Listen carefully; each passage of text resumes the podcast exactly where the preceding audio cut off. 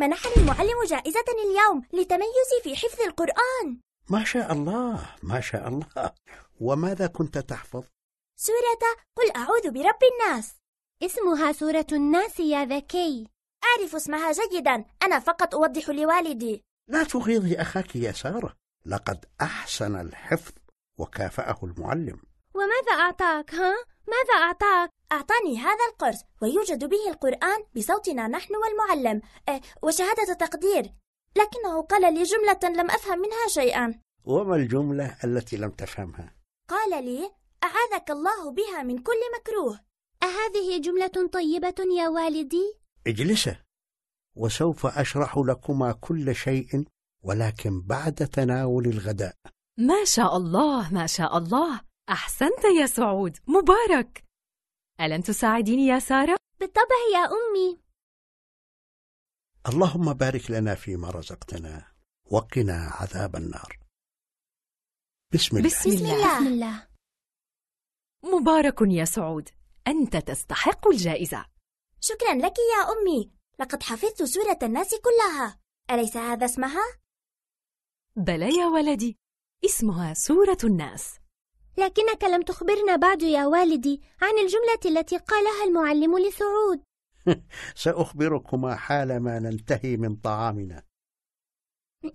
فلنأكل سريعا حتى نعرف معناها. كلا على مهل وامضغا طعامكما جيدا. لا تتعجلا. سيخبركما أبوكما بكل شيء بعد الطعام. أنا أنا أنا أنا. من يا سعود؟ إنه عمي خالد يا أبي. السلام عليكم ورحمة الله وبركاته. أهلا أهلا. نعم أتذكر بالطبع. سآتي حالا إن شاء الله. يجب أن أنزل الآن وسأكمل حديثي معكم بعد أن أعود. في رعاية الله يا والدي. سأنتظرك حتى تعود وتكمل كلامك يا أبي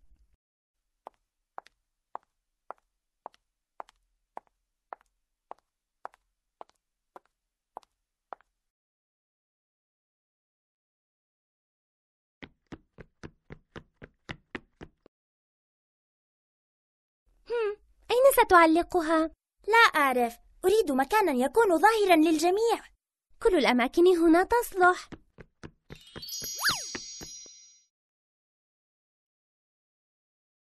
هل ستعلقها بنفسك؟ وما المشكلة؟ لماذا لا نطلب من أمنا أن تساعدنا؟ ستقول لي لا تشوه الحائط لن تقول هذا لا سأعلقها الآن وهل ستفعل شيئا تعرف أنه سيضايقني؟ أمي؟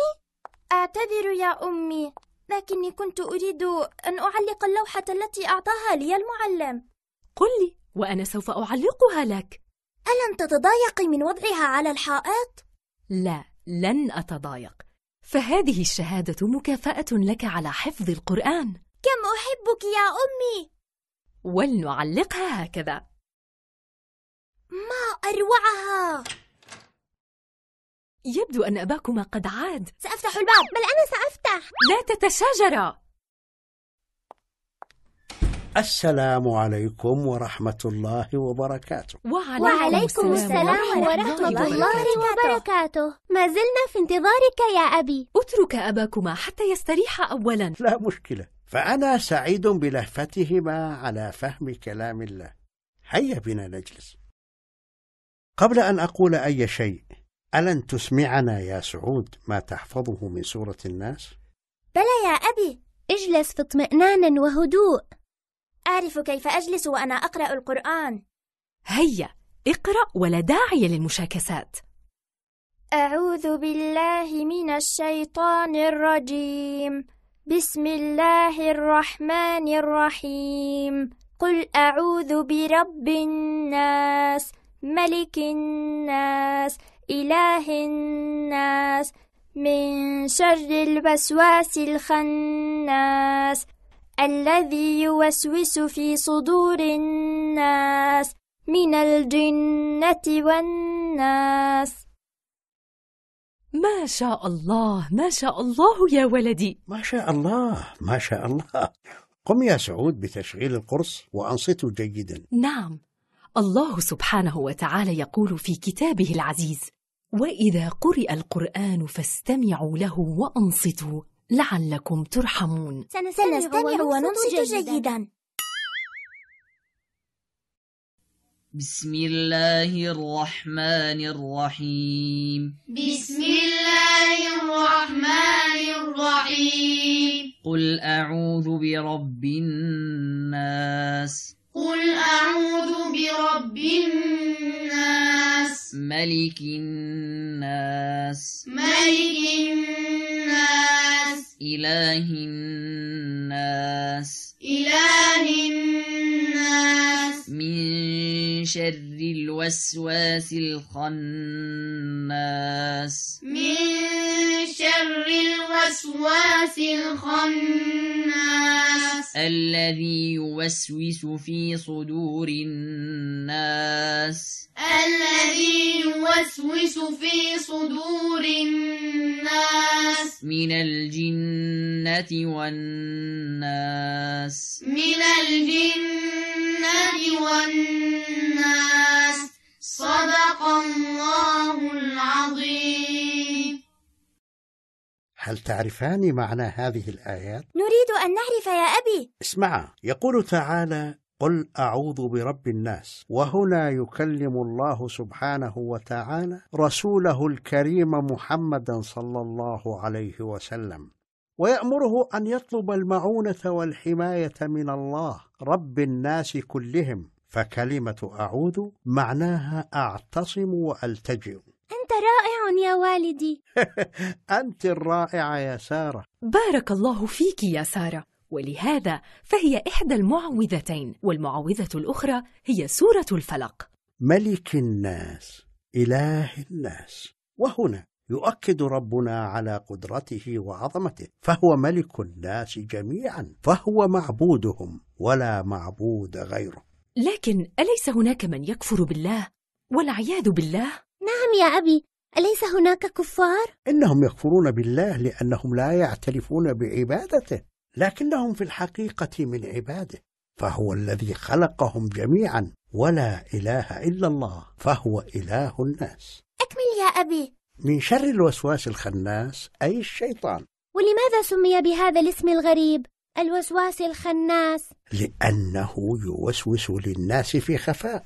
لا تشعر وأنت تفعل الخطأ أن هذا من كلام الشيطان. يتحدث معك دون أن تسمعه فهو يوسوس لك. وكلمة خناس معناها متراجع. فالشيطان لا يكلمك طوال الوقت. لكن حين تغفل عن ذكر الله فقط. فإذا ذكرت الله خنس الشيطان؟ تماما. يتراجع ويبتعد عنك حين تذكر الله فهو يخاف من ذكر الله ويخنس بعيدا. لن أترك ذكر الله أبدا في كل حال. لا تزال هناك آية لم نعرف معناها. الذي يوسوس في صدور الناس من الجنة والناس أي أن يعيذنا ويحمينا من شياطين الإنس والجن. أنا في غاية السعادة أني حفظت هذه السورة الرائعة. كلام الله كله رائع يا ولدي وكله حفظ من الشيطان. هذا صحيح وعليك أن تحفظ سورة الفلق سريعا لتصبح حافظا للمعوذتين وأنا أيضا أحفظهما وسأساعده على حفظها. بارك الله فيكما.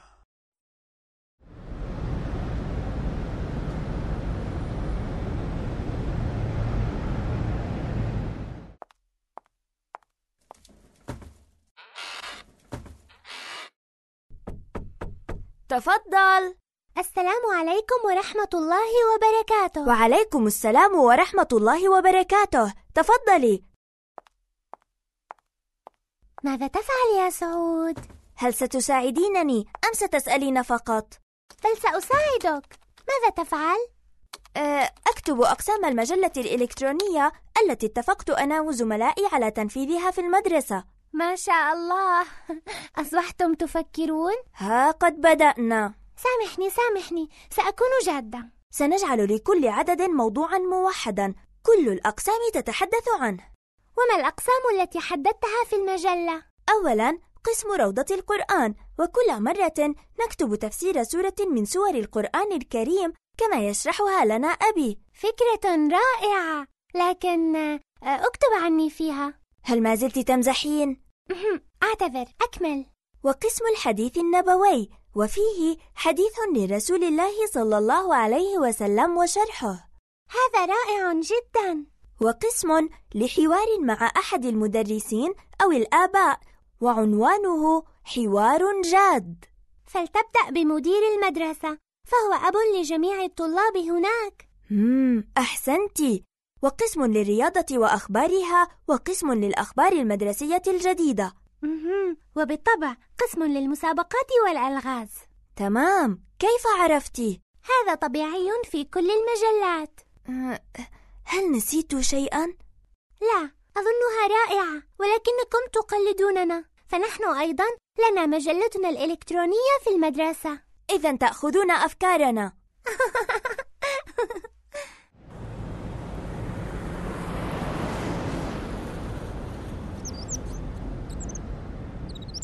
لقد انتهيت من كتابة أقسام المجلة. رائع يا سعود. نبدأ اليوم إن شاء الله. وأنت يا خالد ألن تساعدنا؟ بلى بالطبع فأنا سأعد قسم الرياضة. ممتاز. السلام عليكم ورحمة الله وبركاته. وعليكم السلام ورحمة الله وبركاته. هل حفظتم المعوذتين؟ نعم أنا حفظتهما. رائع يا سعود ما شاء الله. ماذا تعرف عن المعوذتين؟ هما سورة الناس وسورة الفلق ما شاء الله حفظك الله يا سعود ومن منكم يا أبنائي يعرف لما سميتا بالمعوذتين؟ أنا يا معلمي قل يا خالد بارك الله فيك لأنهما تعصمان بأمر الله الإنسان من الشرور والمكروه نعم يا ولدي فقد كان صلى الله عليه وسلم يتعوذ بهما كيف يتعوذ بهما؟ يقرأهما كل حين بل ويصلي بهما أحيانا. أليستا سورتين قصيرتين من سور القرآن؟ بلى هما سورتان قصيرتان لكن كلام الله كله عظيم ورسولنا الكريم صلى الله عليه وسلم قرأ بهما في صلاة الفجر وفي دبر كل صلاة. صلى الله عليه وسلم. سنحافظ عليهما دائما إن شاء الله. أحسنتم. اقرأوا المعوذتين حين تصبحون وحين تمسون. سنفعل إن شاء الله. بارك الله فيكم.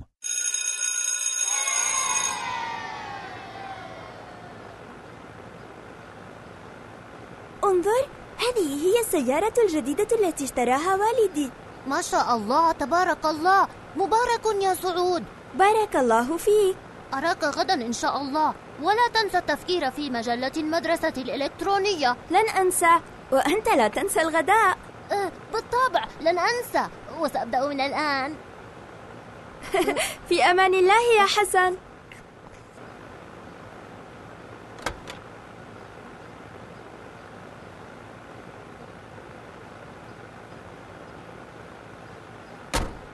السلام عليكم ورحمة الله وبركاته. وعليكم السلام ورحمة الله وبركاته. حمدا لله على سلامتك يا ولدي. لقد تأخرت يا سعود. عذرا يا أختي أنني أخرتك عن مهامك الخطيرة. اتركي أخاك يا سارة. لقد هنأني جميع زملائي على السيارة الجديدة أعجبتهم جدا. ما شاء الله يا ولدي. فهل شكرتهم على هذا؟ بالطبع يا والدي شكرتهم جميعا فقد كنت سعيدا جدا. الحمد لله على هذه السعادة. ماذا درستم اليوم؟ المعوذتين. جيد يا ولدي. ألم تحفظ سورة الناس؟ بلى حفظتها جيدا وأنا أيضا حفظتها. جيد يا أبنائي. وهل حفظتما سورة الفلق أيضا؟ لا لم نحفظها بعد. إذا سنحفظها معا. وتكونان حفظتما المعوذتين المعوذتين؟ ها؟ ولما سميتا المعوذتين يا والدي؟ لأن هذا ما علمنا إياه رسول الله صلى الله عليه وسلم فهما تعيذان الإنسان بأمر الله من الحسد والشرور ها جيد جدا فمتى نقرأهما؟ حين نصبح وحين نمسي وقبل أن نأوي إلى الفراش سأحافظ على قراءتهما كل يوم وأنا أيضا يا والدي. أحسنتم يا أبنائي. هيا نذهب إلى المنزل لنكمل حديثنا. اليوم سوف نستمع إلى سورة الفلق فهي إحدى المعوذتين. وسورة الناس هي السورة الأخرى. أحسنت يا سارة. هيا نستمع إذن إلى سورة الفلق. بسم الله الرحمن الرحيم. بسم الله الرحمن الرحيم. قل أعوذ برب الفلق. قل أعوذ برب الفلق. من شر ما خلق. من شر ما خلق. ومن شر غاسق إذا وقب. ومن شر غاسق إذا وقب. ومن شر النفاثات في العقد. ومن شر النفاثات في العقد. ومن شر حاسد إذا حسد. ومن شر حاسد إذا حسد. صدق الله العظيم. سأتمكن من حفظها حين أفهمها جيدا. أحسنت يا سارة أحسنت. وما معنى هذه الآيات يا أبي؟ هنا يقول الله سبحانه وتعالى قل أعوذ برب الفلق أي يأمرنا أن نعتصم ونستجير برب الخلق جميعا. هل الفلق معناها الخلق؟ نعم يا سارة فالله هو رب الجميع. وهو الذي خلق جميع المخلوقات. مم. فهمت الآن قوله تعالى من شر ما خلق. نعم أي من شرور كل المخلوقات. فالله هو القادر أن يحمينا ويحفظنا من كل الشرور بالطبع يا أمي.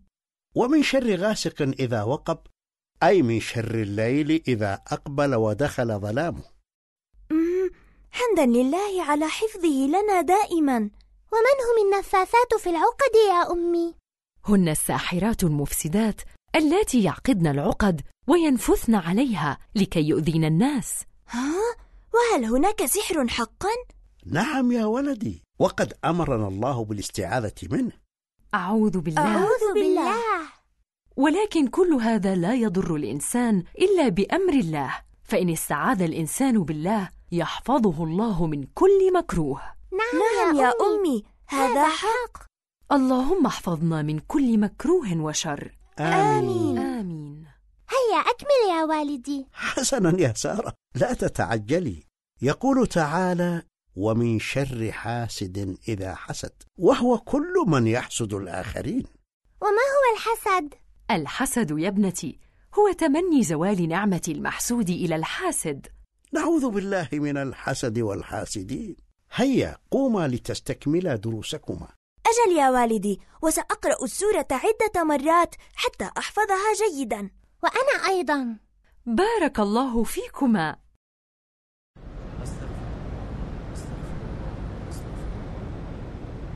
اللهم انت السلام ومنك السلام اللهم انت السلام ومنك السلام تباركت وتعاليت يا ذا الجلال والاكرام اللهم اعنا على ذكرك والجلال والاكرام اللهم اعنا على ذكرك والجلال ومنك السلام تباركت وتعاليت يا ذا الجلال والاكرام الحمد لله الذي أكرمنا بجوار بيته الكريم الحمد لله يا سعود هذه نعمة كبيرة الحمد لله على نعمه لقد علمني أبي أن أحمد الله على أن وفقني لعبادته الحمد لله ما رأيكم لو فعلنا شيئا نكسب به أجرا؟ بالطبع موافقون لكن ماذا سنفعل؟ ما رأيكم لو جمعنا من مصروفنا بعض المال وتصدقنا به على من يحتاج من الفقراء؟ تفكير رائع يا خالد. فعلا لكني أقترح أن نشتري بالمال أشياء يحتاجونها ونقدمها إليهم. لكن يجب أولا أن نستأذن من والدينا. هذا صحيح. فلنعد إلى بيوتنا الآن. ولنتفق. إن وافقوا نجتمع غدا في الحرم لننفذ اتفاقنا. اتفقنا على هذا. على بركة الله. تباركت وتعالى تباركت وتعالى يا ذا الجلال والإكرام. اللهم أعنا اللهم أعنا على حسن وجودك وحسن عبادتك السلام عليكم ورحمة الله وبركاته. وعليكم السلام ورحمة الله وبركاته. أهلا سعود. حمدا لله على سلامتك. تعال يا بني اقترب واجلس. كنت أريد أن أستأذن في أمر ما. تفضل يا ولدي خيرا. أريد أن أدخر بعضا من مصروفي وأتصدق به على من يحتاج من الفقراء. ما شاء الله ما شاء الله. من أين لك بهذه الفكرة؟ كنت أجلس مع صديقي خالد وحسن فاقترحها خالد علينا واتفقنا أن نستأذن آباءنا ونعود في الغد إن وافقوا لننفذ الفكرة.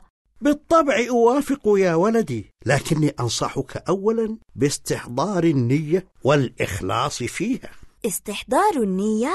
لم أفهم يا أبتي. السلام عليكم ورحمة الله. وعليكم السلام ورحمة الله وبركاته. ها هي ابنتنا العزيزة قد جاءت. كيف حالكم جميعا؟ بخير حال يا بنيتي. اجلسي. هل تعرفين معنى استحضار النية يا سارة؟ استحضار النية؟ لا أعرف. إذا فاجلسي لتسمعيها من أبي. استحضار النية يعني أن أذكر نفسي وأحدد النية التي من أجلها سوف أفعل هذا العمل. هو لله يا والدي. أحسنت. فاستحضر هذه النية وأخلص فيها. وكيف نخلص في النية؟ الإخلاص أن يكون الأمر كله لله ولا تدخل فيه أي نية أخرى. أن تقدم على العمل وأنت لا تفكر إلا في الله فتتقن عملك. ما أجمل هذا الكلام. أنا أخلص في مساعدتك يا أمي. بالطبع يا بنيتي. وأنا أيضا أخلص في مذاكرتي. وفقكم الله يا أبنائي ورزقكم الإخلاص. وبعد الغداء إن شاء الله سأشرح لكم سورة الإخلاص. وهل للإخلاص سورة في القرآن؟ لا تتعجل ستسمعون القصة الجميلة لكن بعد الغداء. هيا لتساعدوني. أنا سأساعد بإخلاص وأنا أيضا مخلصة. هل أنتما جاهزان لمعرفة سورة الإخلاص؟ نعم نحن ننتظر بفارغ الصبر. كلنا لهفة يا أبي. سورة الإخلاص هي سورة توضح معنى الإخلاص في عبادة الله. وكيف نخلص في عبادة الله؟ نؤمن أن الله واحد أحد لا شريك له هو الخالق العظيم. أجل. هيا فلنستمع إلى السورة أولا. بسم الله الرحمن الرحيم بسم الله الرحمن الرحيم قل هو الله أحد قل هو الله أحد الله الصمد الله الصمد لم يلد ولم يولد ولم يكن له كفوا أحد لم يلد ولم يولد ولم يكن له كفوا أحد صدق الله العظيم. حسنا هيا نشرح ونفهم كلام الله. تفضل يا أبي كلنا آذان صاغية. الله أحد أي لا نظير له ولا مثيل. والله الصمد. الله الصمد يعني الذي تقصده الخلائق كلها في جميع الحاجات يسألونه حوائجهم ويرغبون إليه في مهماتهم. نعم كلنا خلق الله. نتوجه لله ونطلب منه وندعوه وهو يستجيب لنا برحمته وكرمه سبحانه وتعالى. وما معنى لم يلد ولم يولد؟ لم يلد ولم يولد فسبحانه وتعالى ليس له زوجة ولا أولاد. لا, لا إله إلا الله. إلا الله. وما معنى لم يكن له كفوا أحد؟ أي ليس كمثله أحد فهو الخالق الواحد ليس له شركاء فهو ذو الجلال المتفرد بكماله سبحانه. سبحان الله أحسنتما. هيا لتذاكرا دروسكما. شكرا يا أبي شكرا يا أمي. اجتهدا جيدا.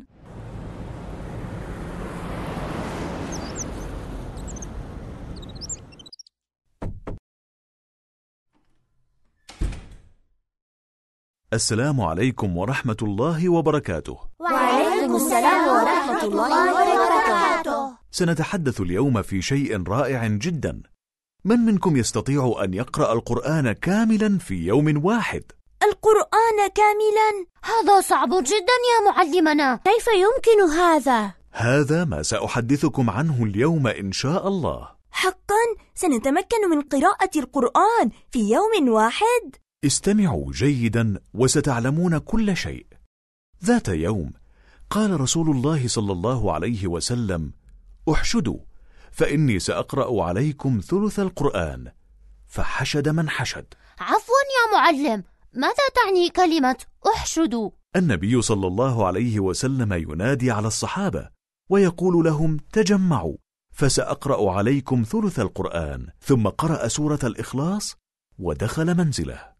فهمت. فظن الصحابة أنه دخل لأمر الوحي وأنه سيعود ليكمل القراءة. أليس كذلك؟ بلى هو ذاك. لكن النبي صلى الله عليه وسلم علمنا أنها تعدل ثلث القرآن. سنحفظها جيدا ونقرأها دائما. نعم افعلوا ذلك لتحصلوا على الثواب الكبير عليك يا ذا الجلال والإكرام اللهم أعنا على ذكرك وشكرك وحسن عبادتك لقد تأخر حسن عن الموعد كثيرا. هيا بنا ننطلق في مهمتنا يا سعود ونتركه حتى يتعلم أن يحترم مواعيده. سيحزن كثيرا يا خالد. فلننتظر قليلا. أنا متأكد أن لديه عذرة وتأخر بسبب ظروف قهرية. انتظراني! انتظراني! أنا قادم تباركت وتعاليت يا ذا الجلال فعلا كانت لديه ظروف قهرية وواضحة على وجهه نعم فبالنسبة لحسن المثلجات بالشوكولاتة هي فعلا ظرف قهري أه؟ ما هذا؟ كيف عرفتم أنني تناولت مثلجات بالشوكولاتة؟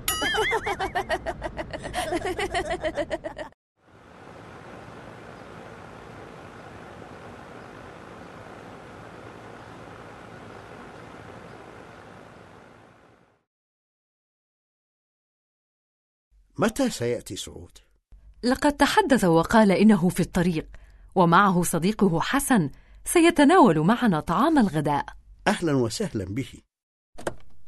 السلام عليكم ورحمة الله وبركاته. وعليكم السلام ورحمة الله وبركاته. حمدا لله على سلامتكم. سلمك الله. أهلا يا حسن. كيف حال والدك؟ الحمد لله بخير حال. يبدو أنه كان يوما رياضيا يا سعود. نعم يا أبي كان يوما مثيرا جدا. كيف؟ ماذا حدث؟ كنا نلعب الكرة في المدرسة وكان صديقنا خالد في الفريق المنافس. ومررت الكرة لسعود. وقذف سعود الكرة. وأحرز أول هدف لنا. وصاح الجميع هدف هدف هدف. ما شاء الله. مبارك يا أبنائي. هل أحرزت هدفا فعلا؟ نعم لقد أحرزت هدفين. هاي ممتاز يا أخي. ولكن للأسف سقط صديقنا خالد أرضا. لا إله إلا الله. وهل أصابه مكروه؟ فقط جرح صغير في ساقه. الحمد لله. الحمد لله يا ولدي. وكيف حاله الآن؟ بخير حال. آه، قال الطبيب إن الجرح ليس مؤلما لكنه سيشعر بوخزة وكأن شوكة تشكه لفترة قصيرة من الوقت. هيا اغسلا أيديكما واستعدا لتناول الطعام. حسنا سنفعل هذا سريعا. لا تنسى أن تغسلهما بالصابون. نعم لن أنسى. لا تقلقي يا أختي العزيزة. هيا أسرعا. كفاكما كلاما. بسم الله. بسم الله. كان يوما جميلا يا أبي لقد أحرزت هدفين وحدي كيف تحرز هدفا وحدك؟ ألم يقذف الكرة لك أحد من زملائك؟ أخبريه ألم أمرر لك الكرة يا سعود؟ لا أقصد هذا لكني من أدخلت الكرة في الشبكة فأنا من أحرزت الهدف جيدة الروح التعاون بين الفريق فهي سبب النجاح ولكن للأسف إصابة صديقنا خالد لم تكمل فرحتنا. طهور إن شاء الله. وكيف حاله؟ بخير يا أمي لكن الجرح يؤلمه بعض الشيء. نعم سيشعر بوخز في ساقه لوقت بسيط. كأن شوكة شاكته في ساقه؟ نعم نعم. شيء مؤلم. أتدرون؟ لقد ذكرني هذا الحديث بشيء سأحكيه لكم بعد الغداء إن شاء الله. عن أي شيء يا أبي؟ بعد الغداء يا سارة. لم أسأل عن القصة لكنني أسأل عن أي شيء هي. سأقول لكم كل شيء. لا تتعجلي. وهي عن الشوك. الشوك؟ نعم الشوك. إن الطعام لذيذ جدا. بالهناء يا حسن. وهيا لنكمل غداءنا ونذهب إلى المجلس نكمل حديثنا. اليوم سنستمع إلى سورة من قصار السور.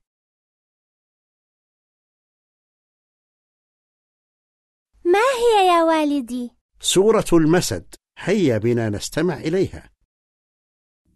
بسم الله الرحمن الرحيم. بسم الله الرحمن الرحيم. تبت يدا أبي لهب وتب. تبت يدا أبي لهب وتب. ما أغنى عنه ماله وما كسب. ما أغنى عنه ماله وما كسب. سيصلى نارا ذات لهب. سيصلى نارا ذات لهب. وامرأته حمالة الحطب. وامرأته حمالة الحطب. في جيدها حبل من مسد. في جيدها حبل من مسد. صدق الله العظيم. صدق الله العظيم أتعرفون ما قصة هذه السورة الكريمة؟ نريد أن نعرف يا أبي حين أرسل الله رسوله بالحق ودين الهدى لم يأمره أن يدعو الناس إلى الدين علانية في البداية فهل كان يدعوهم سرا؟ نعم كانت الدعوة سرية في بدايتها لكن بعد فترة بسيطة أمر الله نبيه أن يدعو الناس كافة إلى الدين. صلى الله عليه وسلم. عليه الصلاة والسلام. ذات صباح صعد النبي صلى الله عليه وسلم على جبل الصفا. بالطبع تعرفونه. نعم يا أبي إنه هناك في الحرم. أحسنت. ونادى بأعلى صوته. يا صباحا! يا صباحا! صباحا؟ نعم هي كلمة المقصود بها. لفت انتباه أهل قريش له حتى يسمعوه. وماذا فعلوا؟ تجمع الناس فقالوا ما لك؟ قال أرأيتكم إن أخبرتكم أن العدو مصبحكم أو ممسيكم أما كنتم تصدقونني؟ صلى الله عليه وسلم فهو الصادق الأمين. نعم وهم لم ينكروا هذا في بداية الأمر فقالوا بلى. قال فإني نذير لكم بين يدي عذاب شديد. لا إله إلا الله. وماذا قالوا؟ قال أبو لهب تبا لك ألهذا دعوتنا وجمعتنا؟ تبا؟ ماذا يعني؟ يعني هلكت يداه وخسرت وخابت. أعوذ بالله من غضب الله. وأبو لهب يا أحبائي هو عم النبي محمد عليه الصلاة والسلام. عليه الصلاة والسلام. وكان عمه كافرا مشركا بالله هو وزوجته وكانا يحاربان الرسول. أكان يدعو عليه بالهلاك والخسران؟ نعم يا بني. فأنزل الله هذه السورة التي يقول فيها إنه هو الذي تبت يده وليس الرسول صلى الله عليه وسلم. عليه الصلاة والسلام. اشرحها لنا يا والدي. يقول ربنا تبت يد أبي لهب وتب. أي سيهلك أبو لهب فهو من أصحاب النار. بئس المصير والعياذ بالله. حقا والله.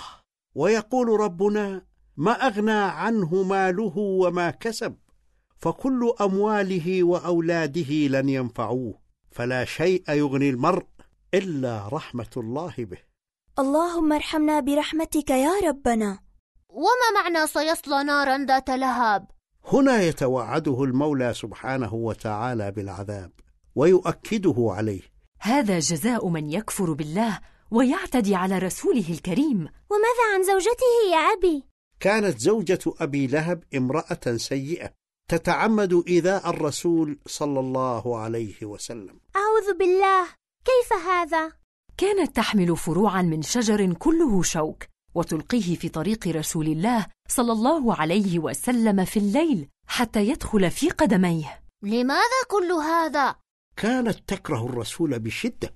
لهذا يقول المولى سبحانه وتعالى وامرأته حمالة الحطب في جيدها حبل من مسد. وما معنى في جيدها حبل من مسد الجيد يا أولاد يعني العنق الرقبة. وما هذا الحبل؟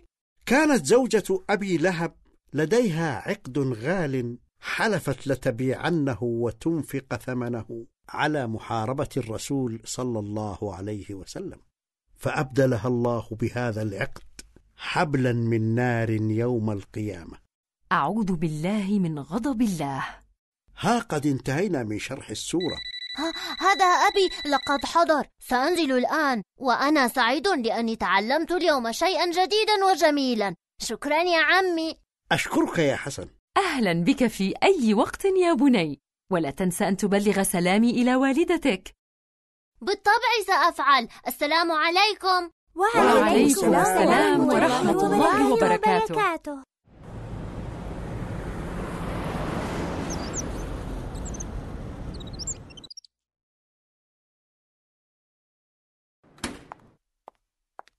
السلام عليكم ورحمة الله وبركاته. وعليكم السلام ورحمة الله وبركاته. هم هل استعديتم لمباراة الغد؟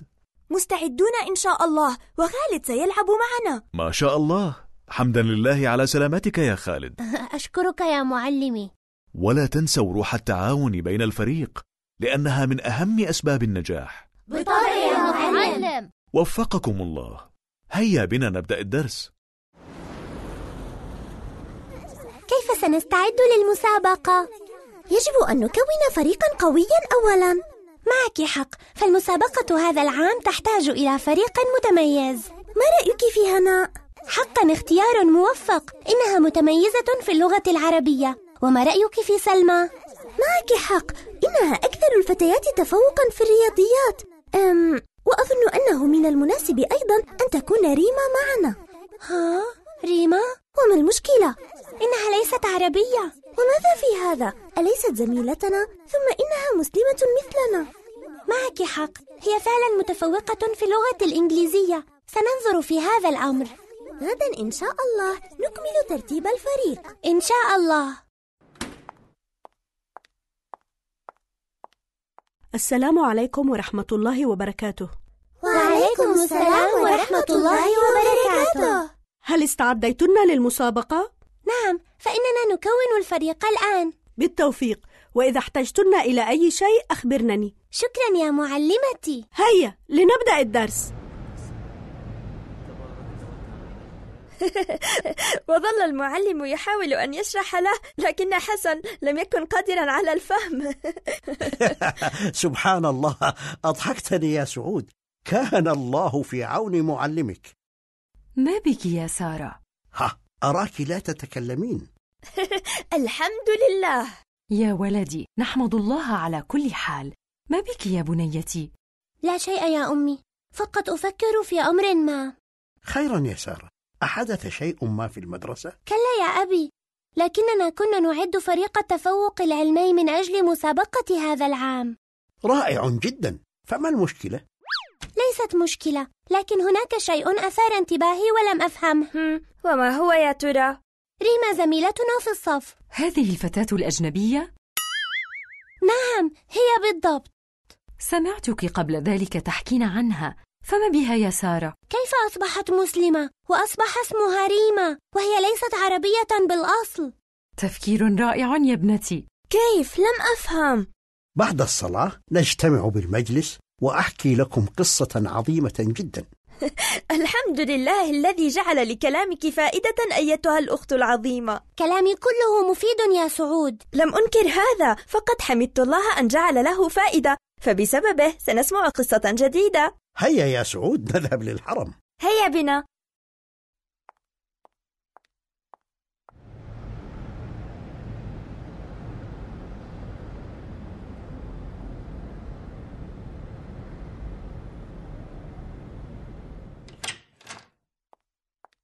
السلام عليكم يا سارة. ماذا تفعلين؟ أنا أستعد للمسابقة العلمية يا أمي. رائع يا ابنتي. أريدك أن تتعاوني مع صديقاتك للمسابقة. بالفعل يا أمي فنحن نتعاون من أجل المسابقة. أجل. فلماذا لا تدعينهن ليأتين معك وتدرسن سويا؟ حقا يا أمي هل أدعوهن للحضور معي؟ ولم لا يا بنيتي؟ فجميعهن متفوقات وسيكون من المفيد أن تتعاون سويا. أنت أفضل أم في الدنيا. حفظك الله يا بنيتي.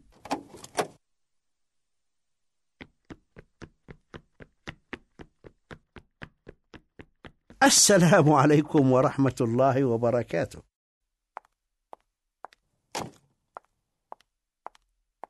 أبي أبي. أنا سعيدة لأن أمي قالت لي أن أحضر صديقاتي للمذاكرة معي. فكرة جيدة يا أم سعود. أحضريهم يا سارة شكرا يا أبا سعود. وأنا أيضا أريد أن أذهب إلى حسن للمذاكرة معه. حسنا. وأنا سأجهز لكم الكعك والمكسرات لتتشجعوا على المذاكرة. هاي! شكرا يا أمي. هيا الآن نذهب إلى المجلس لنستمع إلى سورة النصر. هيا هيا أبي هيا. لا تتعجلا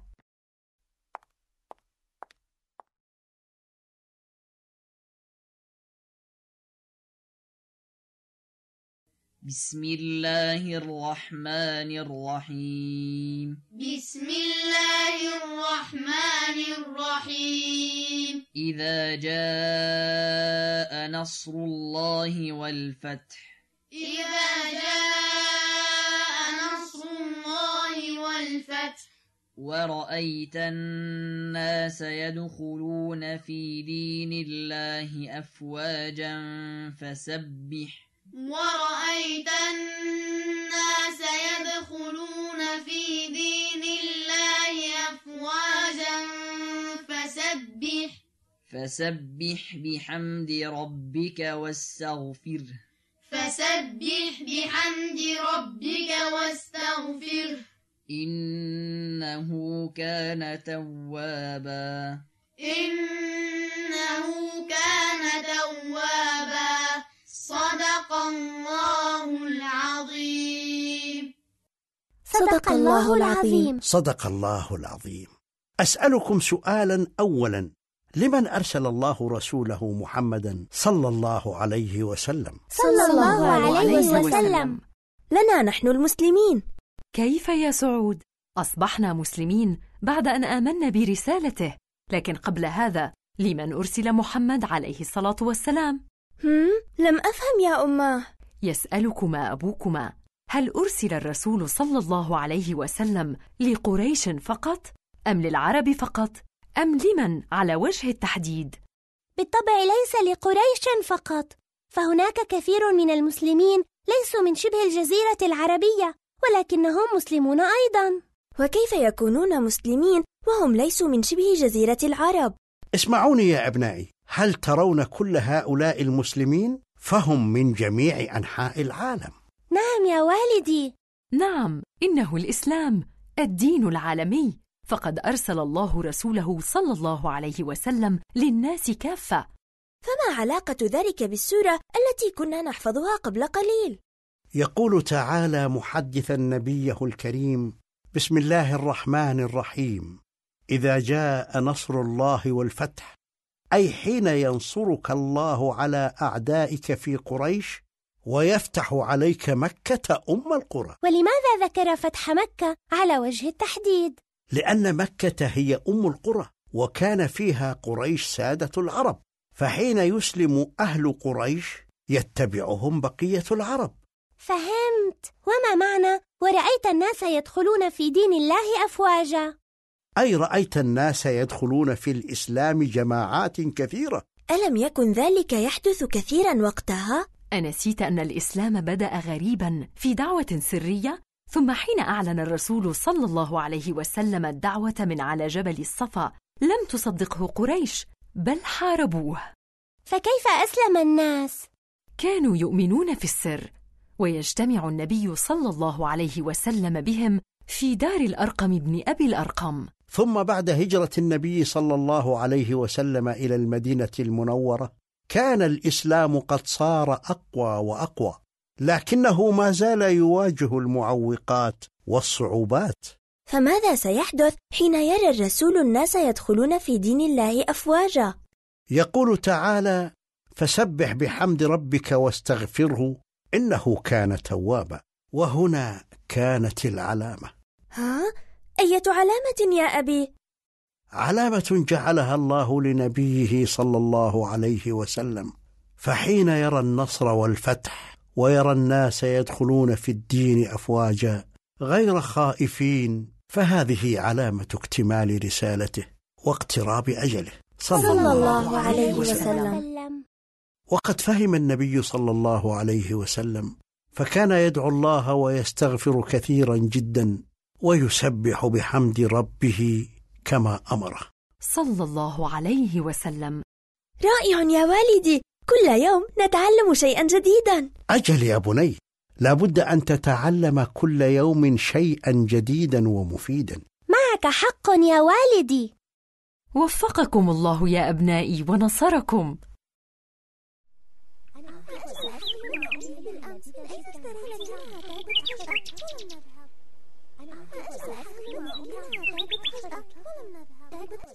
سارة لماذا تقفين وحيدة؟ بماذا تفكرين؟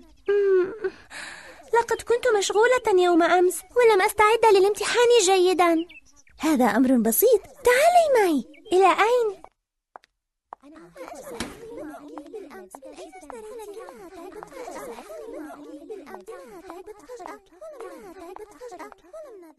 أصرخي بأعلى صوتك بطني بطني ماذا؟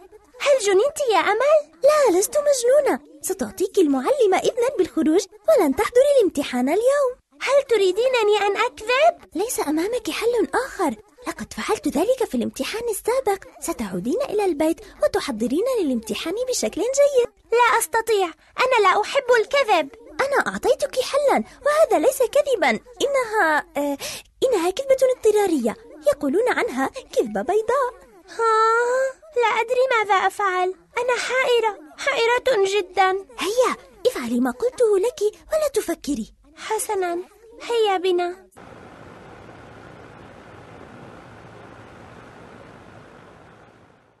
ابنتي أنا تتصرف مثل هذا التصرف المشين؟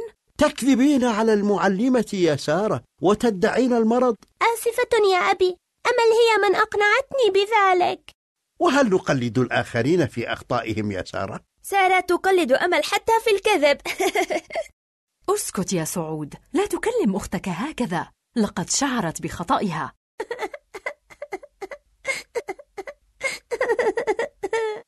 أمي وأبي سامحاني أرجوكما. حسنا يا أبا سعود. فلنسامحها بشرط ألا تكرر هذا الخطأ مرة أخرى. ليس نحن من يطلب منه السماح يا أم سعود. يجب عليها الاستغفار وطلب العفو من الله. أستغفر الله العظيم. هي الكذب ليس جيدا. أبي انظر إليه. سعود لا تضايق أختك فهي اعترفت بخطئها. آسف يا أبي. وأنت يا سارة لا تفعلي ذلك مرة أخرى. نعم يا أمي أنا حزينة جدا لأنني كذبت على معلمتي. لا بأس. أهم شيء أنك اعترفت بخطئك. وغدا نذهب للمدرسة لنعتذر لمعلمتك. أهلا وسهلا. كيف حالك يا أم سعود؟ وأنت يا سارة؟ طمئنيني عنك. لقد كنت مريضة بالأمس. لم أكن مريضة يا معلمتي. كيف ذلك؟ ألم تخبريني بالأمس بأنك مريضة؟ سارة أخطأت حين تظاهرت بالمرض لأنها لم تحضر للامتحان جيدا. أنا أنا من طلبت من سارة أن تتظاهر بالمرض. أنا السبب. خطأ يا أمل. المؤمن لا يكذب. وأنا أعتذر لك يا معلمة وأرجو أن تسامحي سارة. نعم لا بأس. المؤمن لا يكذب يا بناتي. وأنت يا سارة يجب أن تستعدي للامتحان غدا إن شاء الله. أشكرك يا معلمتي وأعدك بألا أكذب مرة أخرى. وأنا أيضا. أعتذر بشدة. قبلت اعتذاركما. هيا اذهبا إلى الفصل بسرعة شكرا لك يا أم سارة لقد قمت بعمل طيب يجب ألا نساعد الأبناء على الخطأ بارك الله فيك وأنت كذلك أيتها المعلمة الفاضلة شكرا لك مع السلامة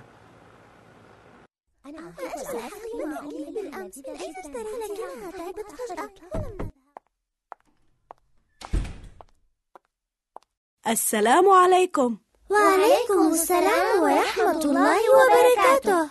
تفضلنا بالجلوس. اليوم سنتحدث عن سورة جميلة من قصار سور القرآن الكريم. ما هذه السورة يا معلمتي؟ سورة الكافرون. سورة بها آيات تحمل لنا إرشادا مهما وتعليمات هامة أيضا. هيا بنا. لنستمع إليها.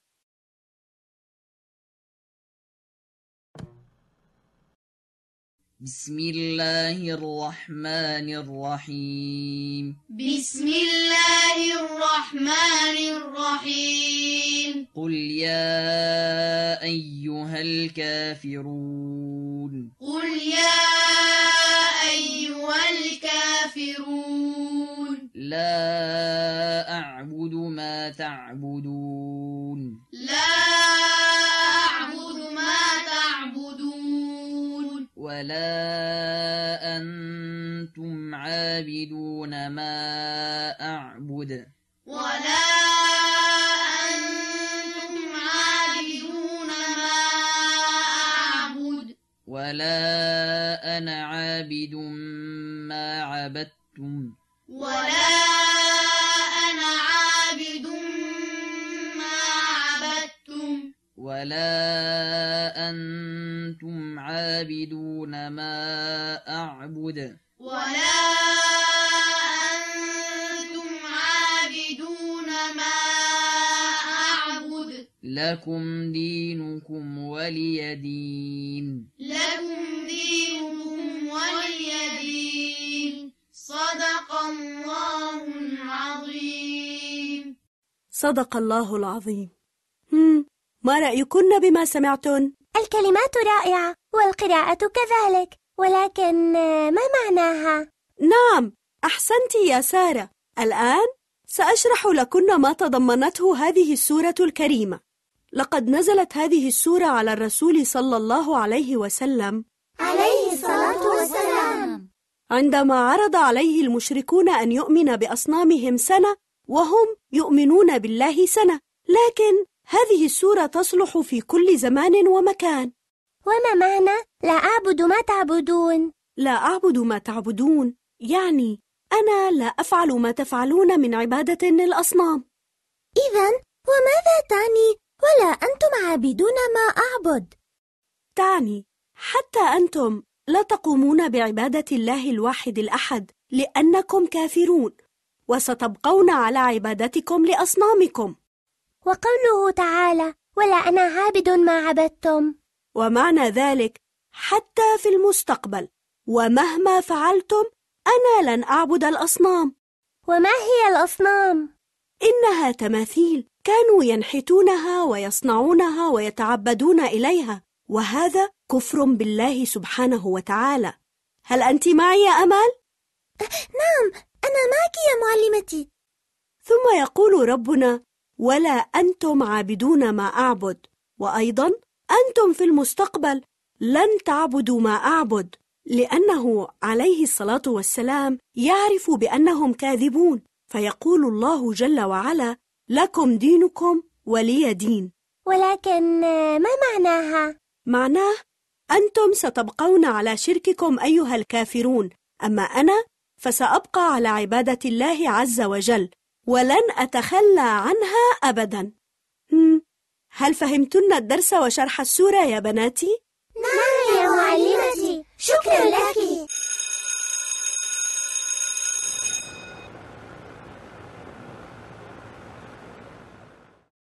سعود هل حفظت سورة الكافرون؟ نعم أبي حفظتها جيدا. وأنت يا سارة؟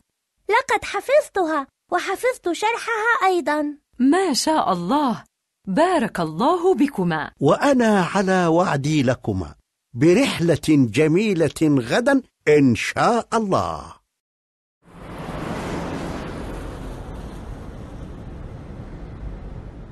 أنا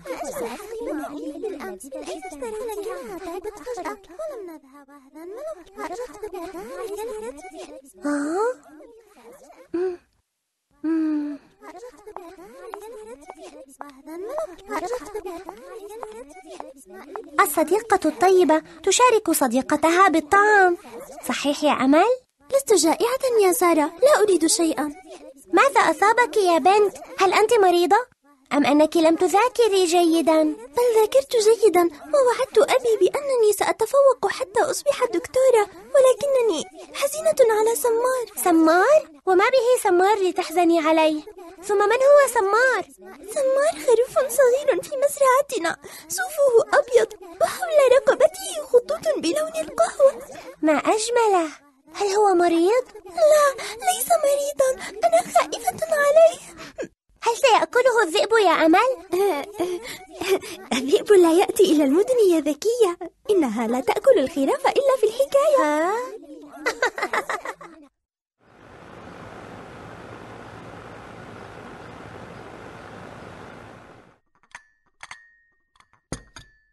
ما الذي جاء بجارتنا أم أمل في هذا الصباح؟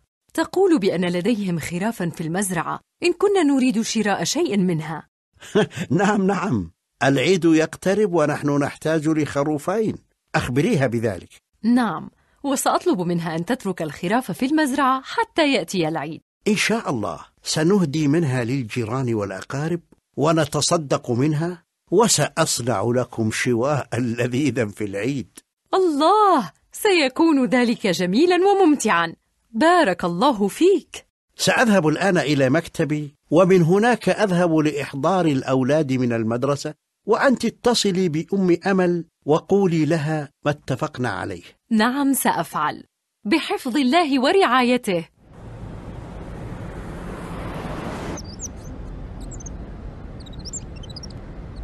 اسمعنا يا بناتي. لقد كان الكفار يضايقون نبينا محمدا صلى الله عليه وسلم. سنرى طريقة نخفي بها الخروف فلا يصلون إليه. نعم نعم. اليوم نذهب إلى المزرعة. سارة عما كنت أتحدث؟ عن الخروف. أصمتنا من فضلكن أمل ما لون الخروف الذي كنا نتكلم عنه؟ أبيض وتحيط برقبته خطوط كلون القهوة. قلت لكن اصمتن سارة أمل اخرجا من المقاعد وقفا ووجهيكما إلى الجدار حتى ينتهي الدرس.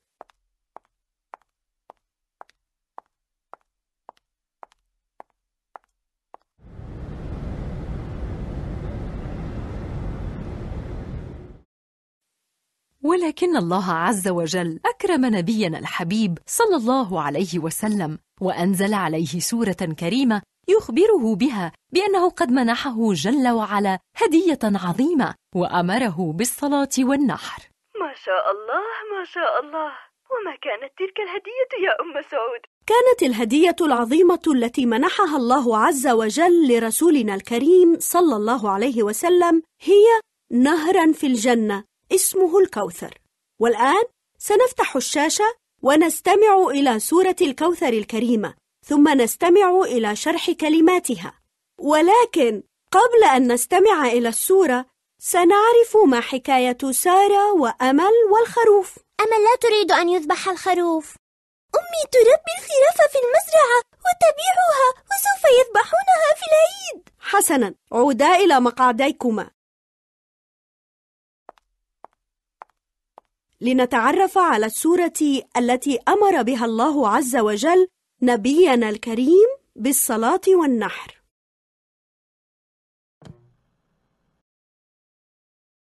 بسم الله الرحمن الرحيم. بسم الله الرحمن الرحيم. إنا أعطيناك الكوثر.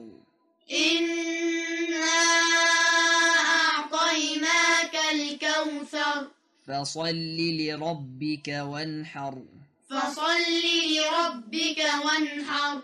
إن شانئك هو الأبتر. إن شانئك هو الأبتر. صدق الله العظيم.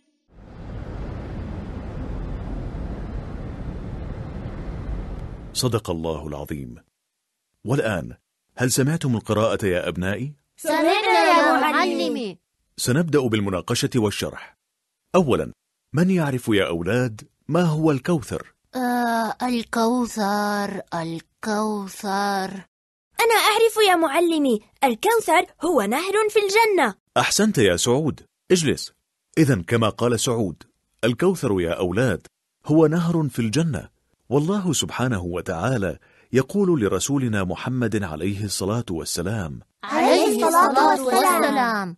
إنا أعطيناك الكوثر يعني الله وهبه نهر الكوثر في الجنة وهو نهر عظيم فيها لم يوهب إلا لرسولنا صلى الله عليه وسلم.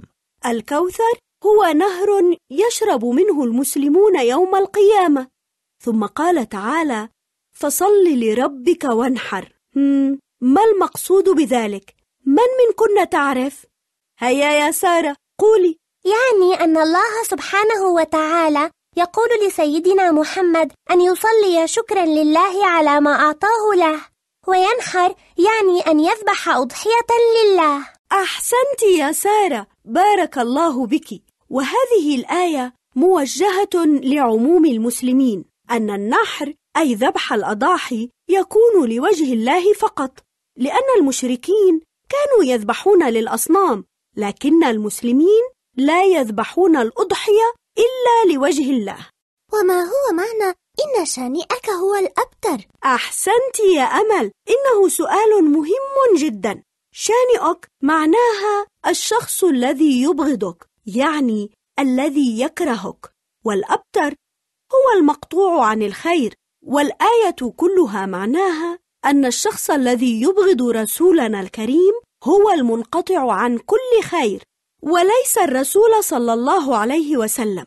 وهذه الآية تعني أن الشخص الذي يسخر من شخص آخر ويستهزئ به هو الذي سيكون المحروم من الخير. هم هل فهمت الدرس جيدا يا حسن؟ وهل عرفت أن النحر هو عمل طيب أمر الله عز وجل به نبينا محمدا صلى الله عليه وسلم؟ وأن الخراف وجدت كي ينحرها المسلمون في عيد الأضحى؟ كل ما عليك هو مساعدة جدك وتوزيع الأضحية للفقراء والمحتاجين. وأنا أيضا أساعد أبي. وأنت أيضا شاب طيب يا سعود. أحسنتم. بارك الله فيكم.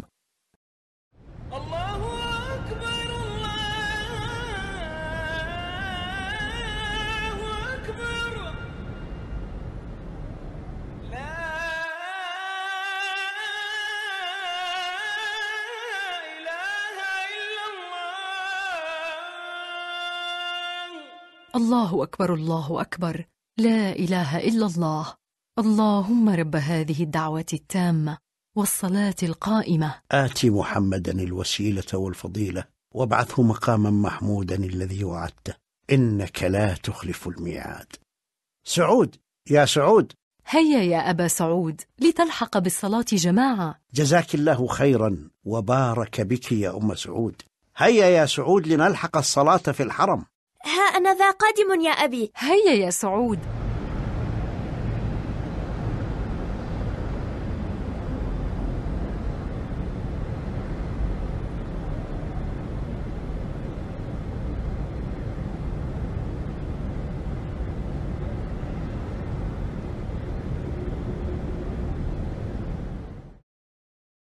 شرب شرب أحسنت سارة. ستحسنين أكثر عندما تصلين صلاتك بوقتها. طبعا يا أمي. لقد سمعت صوت الأذان وأنا جاهزة لأداء الصلاة. هيا بنا نصلي معا.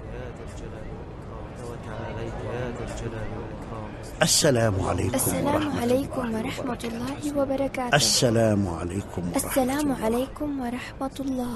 تقبل الله يا بني. منا ومنكم صالح الأعمال يا أبي. ها خالد؟ ها من خالد يا سعود؟ خالد ابن جيراننا يا أبي الذي توفي والده في الأسبوع الماضي. نعم نعم تذكرت. رحمك الله أبا خالد. كان نعم الجار. سأذهب لأرى خالد بعد إذنك يا والدي. بالتأكيد يا بني اذهب إليه وطيب خاطره بكلمة طيبة إنه يتيم ويحتاج إلى رعاية ومساعدة. بارك الله بك يا سارة.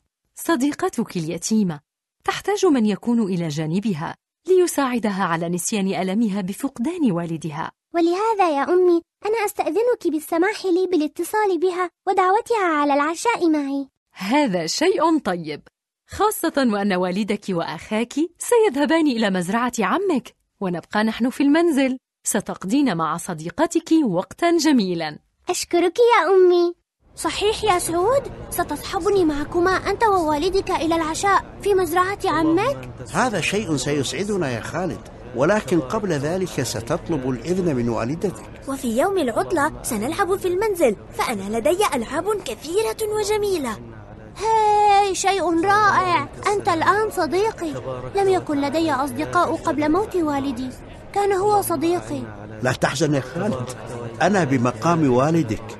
وسعود صديقك وأخوك. هيا إلى المنزل لتخبر أمك أنك ستذهب معنا. لقد اتصلت بصديقتي خلود وطلبت منها الحضور إلينا. قالت بأن والدتها ستحضر معها. هذا رائع. سأصنع قالبا لذيذا من الحلوى إلى جانب القهوة وسأصنع وجبة عشاء لذيذة. أنت رائعة يا أمي. أحبك أمي أحبك. لقد وافقت أمي. لقد وافقت أمي. أهلا بك بيننا يا خالد. نحن أهلك يا بني. لقد أخبرتني أمي بخبر جميل. وما هو هذا الخبر؟ لقد قامت سارة بدعوة خلود على العشاء وأمي ستذهب معها. هذا جميل بل رائع. لقد قلت لك يا خالد نحن أهلكم. تجمعنا بكم محبة الله وطاعته.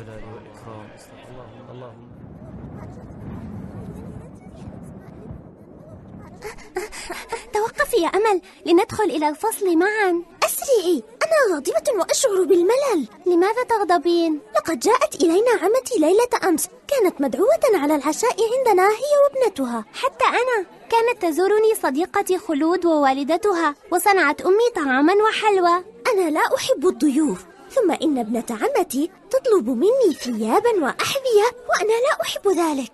أليس لديك ثياب كثيرة يا أمل؟ بلى لدي. لقد أحضر لي أبي الكثير من الثياب والإكسسوارات الجميلة. وابنة عمتك. ألم يحضر لها والدها؟ أم والدها مريض.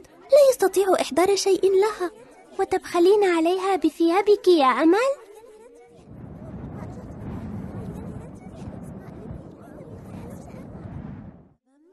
لقد لعبنا في فناء المزرعة وتناولنا عشاء لذيذا. ها؟ ولماذا لم تصحبني معكم يا سعود؟ لأنك تسكن بعيدا عنا يا حسن نحن كذلك ذهبنا لزيارة جدتي أنا ووالدي وقدمت لنا الحلوى والهدايا أنا وإخوتي وهل ستحضر لي شيئا من تلك الهدايا يا حسن؟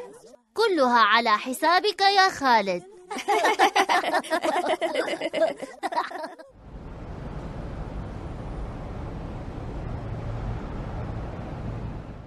انظري يا سارة إنها سورة جميلة سنستمع إليها معا. نعم إنها سورة الماعون سنطلب من أبي وأمي مساعدتنا في شرحها.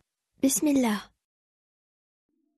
بسم الله الرحمن الرحيم. بسم الله الرحمن الرحيم. أرأيت الذي يكذب بالدين؟ أرأيت الذي يكذب بالدين؟ فذلك الذي يدع اليتيم. فذلك الذي يدع اليتيم. ولا يحض على طعام المسكين. ولا يحض على طعام المسكين. فويل للمصلين الذين هم عن صلاتهم ساهون. فويل للمصلين الذين هم عن صلاتهم ساهون. الذين هم يراءون ويمنعون الماعون. الذين هم يراءون ويمنعون الماعون. صدق الله العظيم. صدق الله العظيم. ما أجملها من سورة وما أحسنها من آيات. هل تشرحينها لنا يا أمي؟ بكل سرور يا أبنائي وسيشاركنا والدكما بذلك. كنت أستمع معكم وأنا في الداخل. هذه سورة الماعون من السور القصار والجميلة. وهذه السورة تتكون من سبع آيات. صحيح. والماعون هو أي غرض منزلي يحتاجه الجار؟ أو قد نحتاجه من الجار آه. ما هي هذه الأغراض؟ مثل القدر وصحون الولائم الكبيرة وحتى من الممكن أن نحتاج المقص أو الإبرة وهل تعتبر الملابس من هذه الأشياء؟ صديقتي أمل تقول أنا لا أعطي أشيائي لأحد إن أي شيء يساعد الآخرين ويسد حاجتهم ومتوفر لدينا يجب ألا نبخل به على المحتاجين نعم خاصة وأن الله أمرنا بذلك. أنا أساعد أصدقائي دائما وأنا كذلك. أحسنتم أحسنتم يا أبنائي. والآن لنرى من بداية الآية.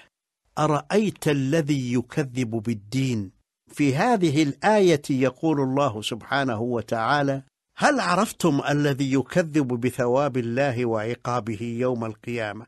ومن هؤلاء؟ هنا يخبرنا الله سبحانه وتعالى عن صفات المكذب بالدين فيقول فذلك الذي يدع اليتيم يعني يدفع اليتيم عن حقه بعنف ويدع يعني يعنف يدفع بقوة. ها؟ وأيضا من صفات المكذب الأخرى أنه لا يحض نفسه أو غيره على إطعام المساكين. يقول تعالى ولا يحض على طعام المسكين. أبي وما معنى يحض؟ يحض معناها يوصي وعندما أقول لك يا سارة افعلي كذا أو افعل كذا يا سعود هذا يعني أنني أحضك على القيام بالفعل ونحن دائما نحضكم على فعل الخير ألم أطلب منك يا سارة أن نصلي الصلاة في وقتها؟ هذا حض على فعل الخير بالفعل يا أمي إذا يا أحبابي من صفات المكذب بالدين أنه لا يحض على إطعام المسكين وإذا رأى أحدا يطعم مسكينا يقول له لا تطعمه ولا تعطه والعياذ بالله. اللهم لا تجعلنا من هؤلاء. وماذا يعني قوله تعالى فويل للمصلين الذين هم عن صلاتهم ساهون هذا وعيد شديد لهم إذ الويل واد في جهنم وهو أشد العذاب. ومعنى عن صلاتهم ساهون؟ أنهم غافلون عنها لا يذكرونها فكثيرا ما تفوتهم ويخرج وقتها وأغلب حالهم أنهم لا يصلونها إلا عند قرب خروج وقتها. حفظنا الله وإياكم وجعلنا من الذين يصلون الصلاة في وقتها. آمين. وتنتهي السورة بقول الله سبحانه وتعالى الذين هم يراءون ويمنعون الماعون. أي يصلون وينفقون ليراهم المؤمنون؟ فيقول إنهم مؤمنون ويمنعون الماعون. فإذا طلب مؤمن ماعونا للحاجة به لا يعطونه ويعتذرون بمعاذير باطلة لأنهم يبغضون المؤمنين ولا يريدون أن ينفعوهم بشيء فيحرمونهم من إعارة شيء ينتفعون به ويردونه عليهم. ومنع الماعون من صفات المنافقين. ها يا أولاد هل فهمتم؟ نعم فهمنا جيدا.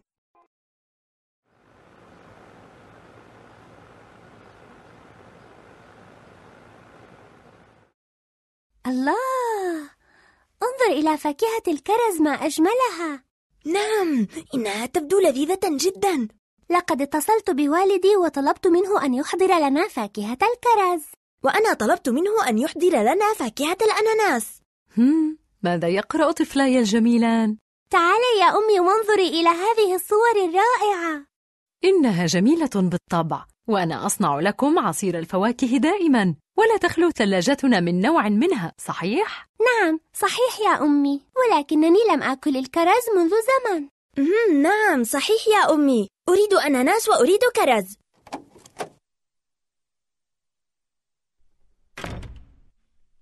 السلام عليكم.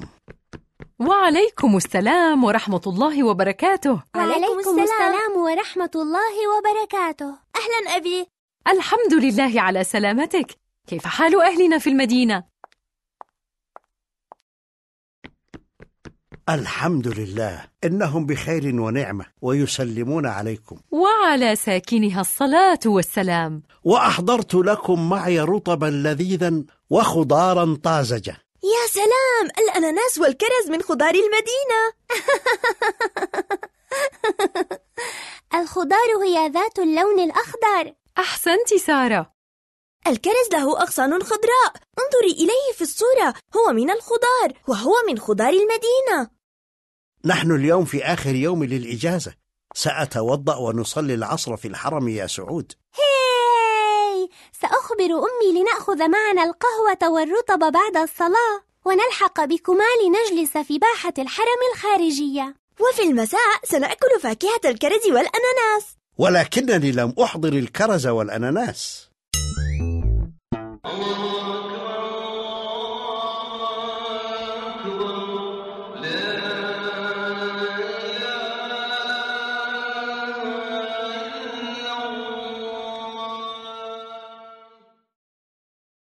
أستغفر الله أستغفر الله أستغفر الله. اللهم أنت السلام ومنك السلام. تباركت يا ذا الجلال والإكرام. أمي هل سنذهب إلى الحرم؟ نعم سنذهب. هيا لقد وضعت القهوة والرطب في الحقيبة المخصصة. الله! الطقس جميل جدا والهواء في الخارج لطيف. نعم هيا بنا.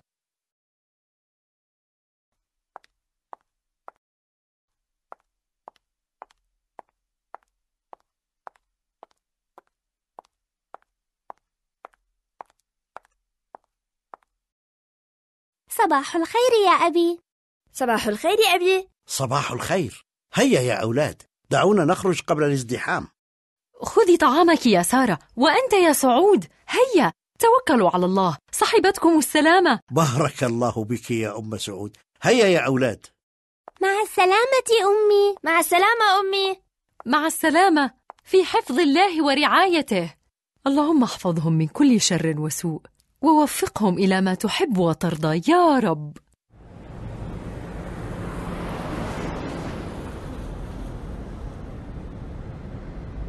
شجرة الكرز شجرة معمرة.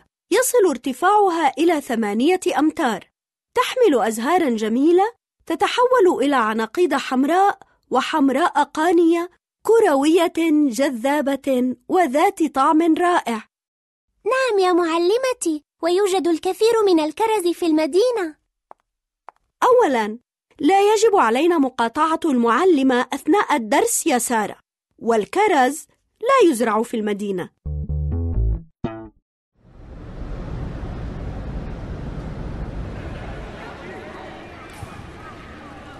هذه الفواكه يا أولاد لا تزرع في بلادنا لأنها تحتاج إلى مناخ معتدل وتزرع في أوروبا وقسم من بلدان آسيا.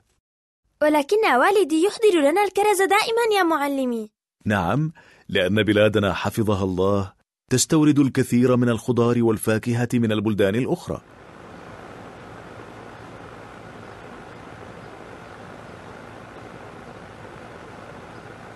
والآن بعد أن تناولنا الغداء كيف كان يومكم يا أولاد؟ جميل يا أبي. لقد أخذنا درسا في العلوم. وكان عن فاكهة الكرز. ونحن كذلك يا أبي أخذنا درسا عن فاكهة الكرز. وأخيرا أحضر لكم والدكم الكرز والأناناس. يا سلام شكرا لك أبي.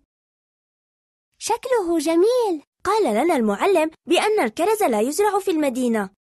نعم هذا النوع من الفاكهة الجميلة واللذيذة لا يعيش سوى في المناطق المعتدلة. ولكنه كما ترون يصل إلينا عن طريق التجار. قال لنا المعلم بأنه يزرع في أوروبا وفي بعض بلدان آسيا. منذ التاريخ القديم ترتبط بلادنا العزيزة بالتجارة مع البلدان الأخرى.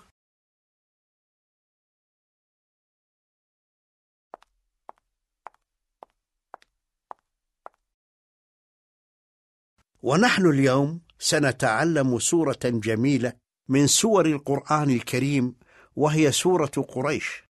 سورة جميلة وتتكون من أربع آيات.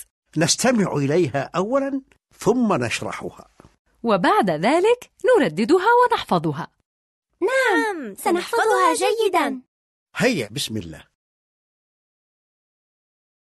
بسم الله الرحمن الرحيم بسم الله الرحمن الرحيم لإيلاف قريش لإيلاف قريش إيلافهم رحلة الشتاء والصيف إيلافهم رحلة الشتاء والصيف فليعبدوا رب هذا البيت فليعبدوا رب هذا البيت الذي أطعمهم من جوع وآمنهم من خوف الذي أطعمهم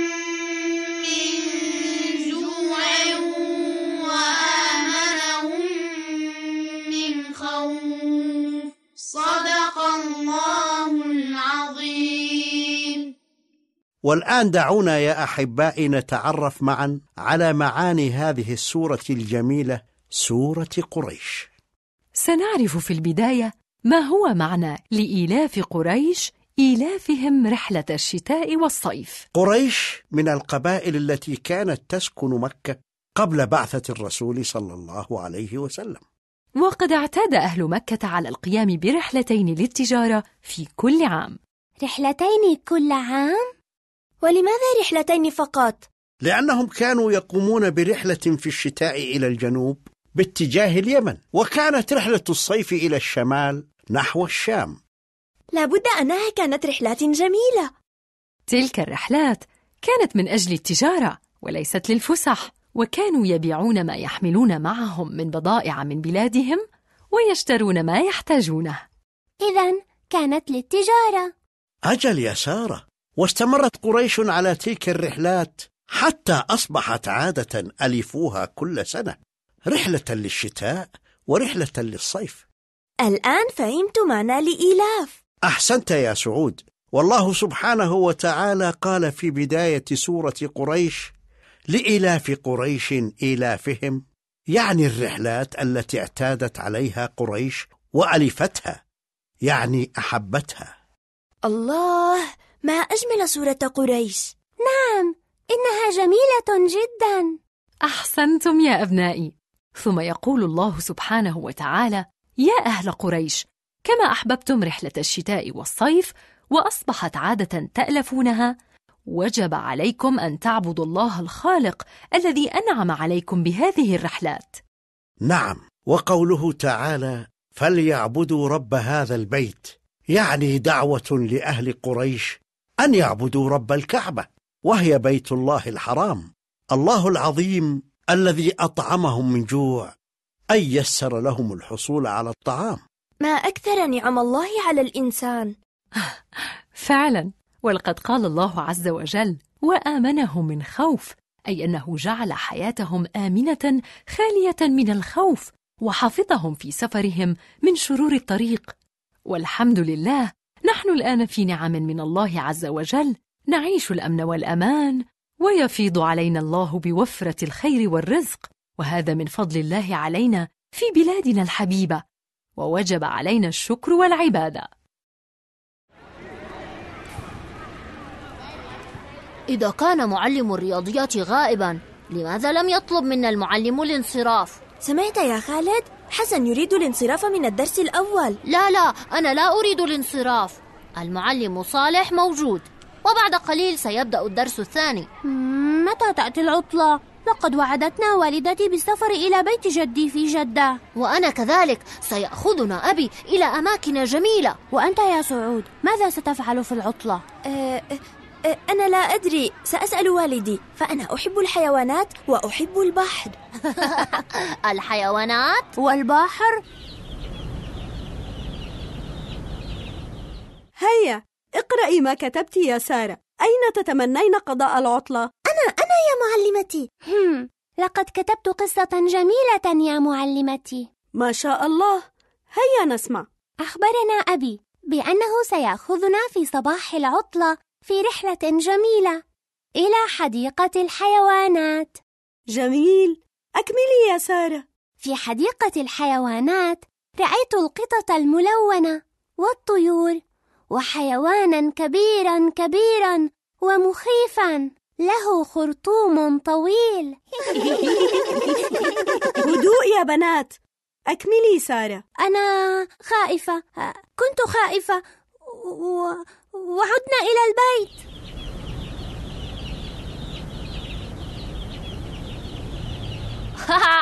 لقد رأيت الذئب ولم أشعر بالخوف. لقد كان الذئب في قفص حديدي. يا ويلك يا حسن لو فتح الذئب القفص. أنا لا أخاف سوف أضربه. أنا أتحداك يا حسن. أنت تخاف من القطة. وأنا كذلك أتحداك يا حسن. أنت تخاف. أنا لا أخاف حتى من الفيل. سأمسك بخرطوم الفيل من الأعلى و هيا ألا تريد الإمساك بخرطوم الفيل؟ أنتم جميعكم أقوياء وأريدكم أن تكونوا متفوقين أيضا. أنا أذهب مع والدي إلى البر وأركب على ظهر الجمل ولا أخاف. وأنا أذهب إلى المزرعة. وأركب الحصان. أنا لا أخاف وأستطيع أن أركب على ظهر الفيل.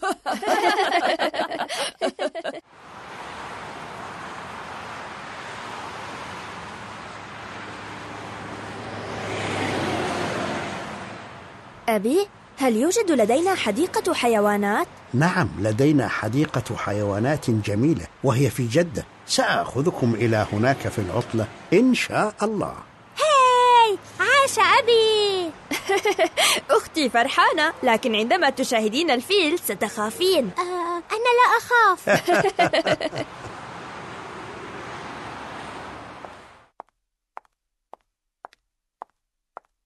أنا لا أخاف. بل تخافين لو رأيت الفيل وخرطومه الطويل. أين هو الفيل يا سعود؟ آه من الأولاد وأفكارهم. الفيل في حديقة الحيوانات. وما لنا نحن وحديقة الحيوانات؟ أبي سيأخذنا إلى حديقة الحيوانات يا أمي. في العطلة يا أم سعود. آه منكما يا أولاد.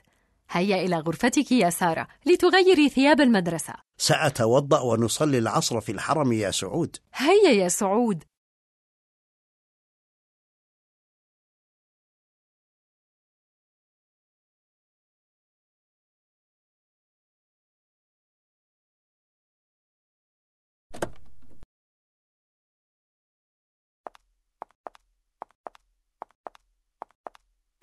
هل أنهيت حل الواجبات يا سارة؟ نعم يا أمي. هل أنت معجبة بهذا الحيوان الظريف؟ ولكنه مخيف يا أمي وأنت تقولين ظريف.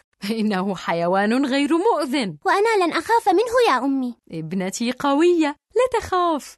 هيا بنا نصلي ثم ننتظر عودة الوالد وسعود لنرى ماذا سنأخذ من الدروس هذا اليوم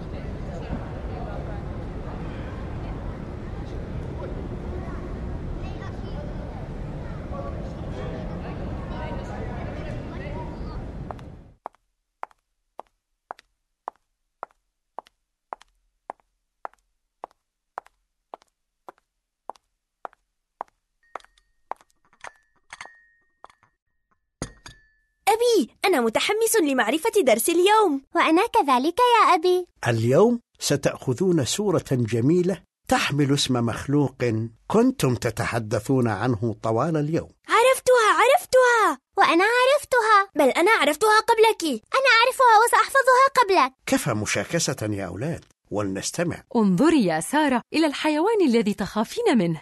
لقد ورد ذكره في الكتاب العزيز.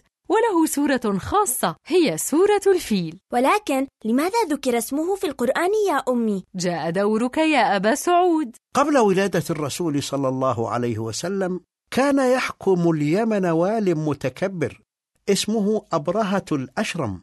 هذا الرجل رأى الناس كيف يحترمون الكعبة بيت الله الحرام فقرر أن يبني بيتا في اليمن ليزوره الناس ويهجر الكعبة. وأمر رجاله ببناء بيت أسماه القليس ها؟ وهل زاره أحد؟ لا لم ينخدع الناس ولم يتحولوا عن الكعبة وظل بيت القليس الذي بناه أبرهة مهجورا لا يزوره أحد من العرب وماذا فعل أبرهة بعد ذلك؟ قرر أبرهة الأشرم أن يهدم الكعبة ماذا؟ نعم قرر هدم الكعبة كي لا يجد الناس بيتا غير القليس يحجون إليه فأمر جنوده أن يجهزوا ثلاثة عشر فيلا ويستعدوا بالسيوف والسهام للذهاب لهدم بيت الله الحرام. وكان أكبر فيل في تلك المجموعة فيل ضخم اسمه محمود. فيل اسمه محمود. نعم اسمه محمود. عندما سمع عبد المطلب جد الرسول صلى الله عليه وسلم بالخبر واقتراب أبرهة وجيشه من مكة أمر عبد المطلب أهل مكة أن يخرجوا إلى الجبال ليحتموا بها وقال إن للبيت ربا يحميه وماذا حدث بعد ذلك؟ زاد غرور أبرهة عندما ترك الناس مكة وخرجوا إلى الجبال ولم يفهم معنى أن للبيت ربا يحميه وقال لجنوده أسرعوا لنهدم الكعبة ولكن سبحان الله الفيل محمود ومن بعده الفيلة الباقية وقفوا في مكانهم ورفضوا التحرك. وماذا فعل أبرهة بعد ذلك؟ بدأ الجنود ينخزون الفيل بالرماح لكنه صمم ألا يطأ بأرجله مكة مهما حصل له. وبعد قليل أرسل الله عز وجل النجدة فامتلأت السماء بطيور جماعات جماعات. كل طير يحمل ثلاثة أحجار. واحد في منقاره واثنان بأرجله. وأخذت الطيور برمي الحجارة فوق جيش أبرهة. كلما سقط حجر على واحد من الجيش قتله وفتت لحمه وفر أبرهة هاربا. ولكنه مات في الطريق. وهكذا حمى الله سبحانه وتعالى بيته الحرام. حكاية جميلة. والفيل محمود رائع. وقد كانت ولادة نبينا محمد صلى الله عليه وسلم في ذلك العام وقد سمي بعام الفيل. هيا الآن نذهب إلى المجلس. وأنا سأفتح الشاشة لنرى ماذا لدينا اليوم. هيا هيا أبي هيا. بسم الله الرحمن الرحيم. بسم الله الرحمن الرحيم. ألم تر كيف فعل ربك بأصحاب الفيل؟ ألم تر كيف فعل ربك بأصحاب الفيل؟ ألم يجعل كيدهم في تضليل؟ ألم يجعل كيدهم في تضليل؟ وأرسل عليهم طيرا أبابيل. وأرسل عليهم طيرا أبابيل. ترميهم بحجارة من سجيل. ترميهم بحجارة من فجعلهم كعصف مأكول. فجعلهم كعصف مأكول. صدق الله العظيم. استمعنا إلى سورة الفيل وطبعا فهمتم معانيها وبقي أن تشرح لكم أمكم بعض الكلمات كي تفهموها جيدا. بكل سرور طبعا. يقول الله عز وجل أرأيت ماذا فعل الله بأصحاب الفيل؟ الذين هم أبرهة الأشرم وجنوده إنه جعل كيدهم الذي كادوا به للكعبة عندما أرادوا هدمها جعل هذا الكيد في تضليل يعني في خسارة وهلاك ثم يقول جل وعلا وأرسل عليهم طيرا أبابيل وماذا تعني أبابيل؟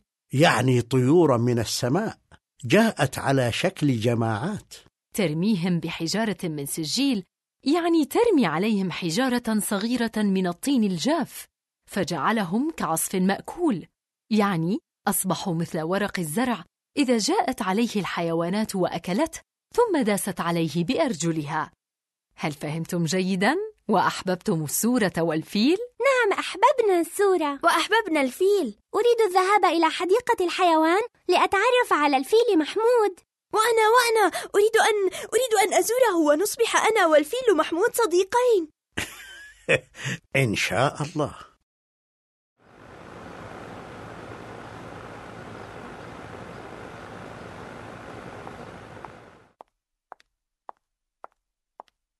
أهلا بك يا أمل في بيتنا. لقد أسعدتنا بهذه الزيارة. وأنا سعيدة جدا يا خالة. سألعب مع سارة بألعابها. نعم يا أمي سنلعب لعبة الزيارة. هذه ابنتك هنا؟ وأنا مع ابنتي جئت لزيارتك. هيا اجلسي هنا لو سمحتي ولا تتحركي ها؟ اسمعي لا تقولي لي إنك جائعة وتخجليني أمام جارتي فهمتي؟ أهلا بك يا أم أمل. تفضلي.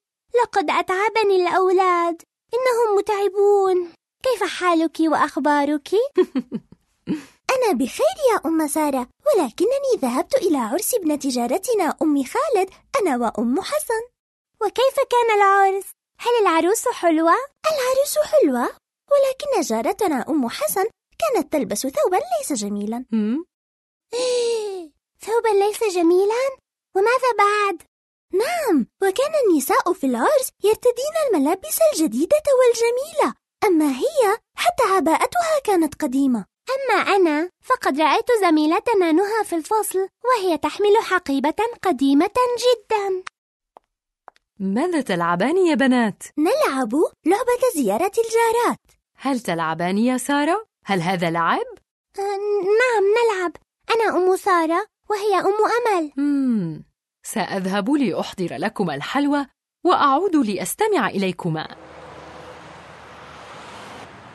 متى ستسافر يا أبي؟ لقد كان زملائي في المدرسة يتحدثون عن السفر وماذا قال أصدقاؤك عن السفر؟ حسن يقول بأنه زار كل بلدان العالم وأنا أعرف أنه كاذب هو لم يذهب إلى أي مكان ولكنه زميلك وصديقك نعم أبي وحتى خالد يكذب ويقول إن لديهم مزرعة كبيرة فيها خيول وقطط ملونة وكيف عرفت بأنهم يكذبون؟ لأنهم يسكنون بالقرب من منزلنا وليس لديهم مزارع. ها؟ ثم ماذا يا سعود؟ حتى حسن ألعابه قديمة وكل شيء عنده قديم.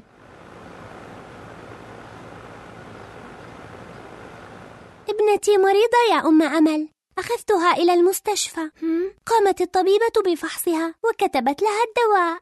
نعم وأنا كذلك ذهبت إلى المستشفى مع ابنتي ولكن الدكتورة لم تعجبني. دكتورة عرجاء. صدقت يا أم أمل الدكتورة عرجاء جدا ولا تفهم لا أدري ماذا تقول. قلت لي يا سارة وأنت يا أمل إنه اليوم الخاص بكما للزيارة واللعب. هذا اليوم يا سارة ويا أمل اسمه يوم النميمة ويوم الهمز واللمز. من السيء والمعيب أن نتكلم عن أصدقائنا في غيابهم لقد طلبت مني أن أخذك لتلعب مع حسن في بيت جده البعيد. نعم وخالد أيضا حضر معنا. لعبنا وركبنا الدراجة. وهل يصح يا سعود بعد أن لعبت معهم وركبت دراجتهم أن تأتي الآن لتغتابهم؟ ألا تعرف بأن الغيبة والنميمة حرام؟ قال الرسول صلى الله عليه وسلم لأصحابه أتدرون ما الغيبة؟ قالوا الله ورسوله أعلم. قال ذكرك أخاك بما يكره. قيل أفرأيت إن كان في أخي ما أقول؟ قال إن كان فيه ما تقول فقد اغتبته وإن لم يكن فيه فقد بهته. ومعنى الحديث إن كان ما تقولونه صحيحا تكونون قد اغتبتم الناس وإن كان غير صحيح تكونون قد قلتم عليهم كلاما باطلا. وفي الحالتين هذا حرام. والله يعاقب عليه. ولكن ولكننا نلعب يا أمي. وهل نلعب بالتسلية والنميمة على الناس؟ أعدك بأني لن أعود للغيبة مرة أخرى يا أبي. إذا أنت فهمت الحديث النبوي يا سعود. نعم أبي. لقد فهمت بأن ما قلته على أصدقائي هو غيبة. أما إن كان غير موجود فيهم فهو بهتان وباطل وحرام. عليك بالاستغفار وعدم العودة للغيبة أو النميمة. أحدك بذلك يا أبي. أحسنت.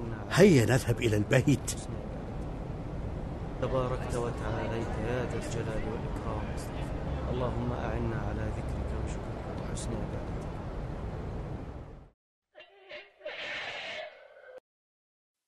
أنا لا أعرف ماذا كانت أم حسن تلبس في العرس.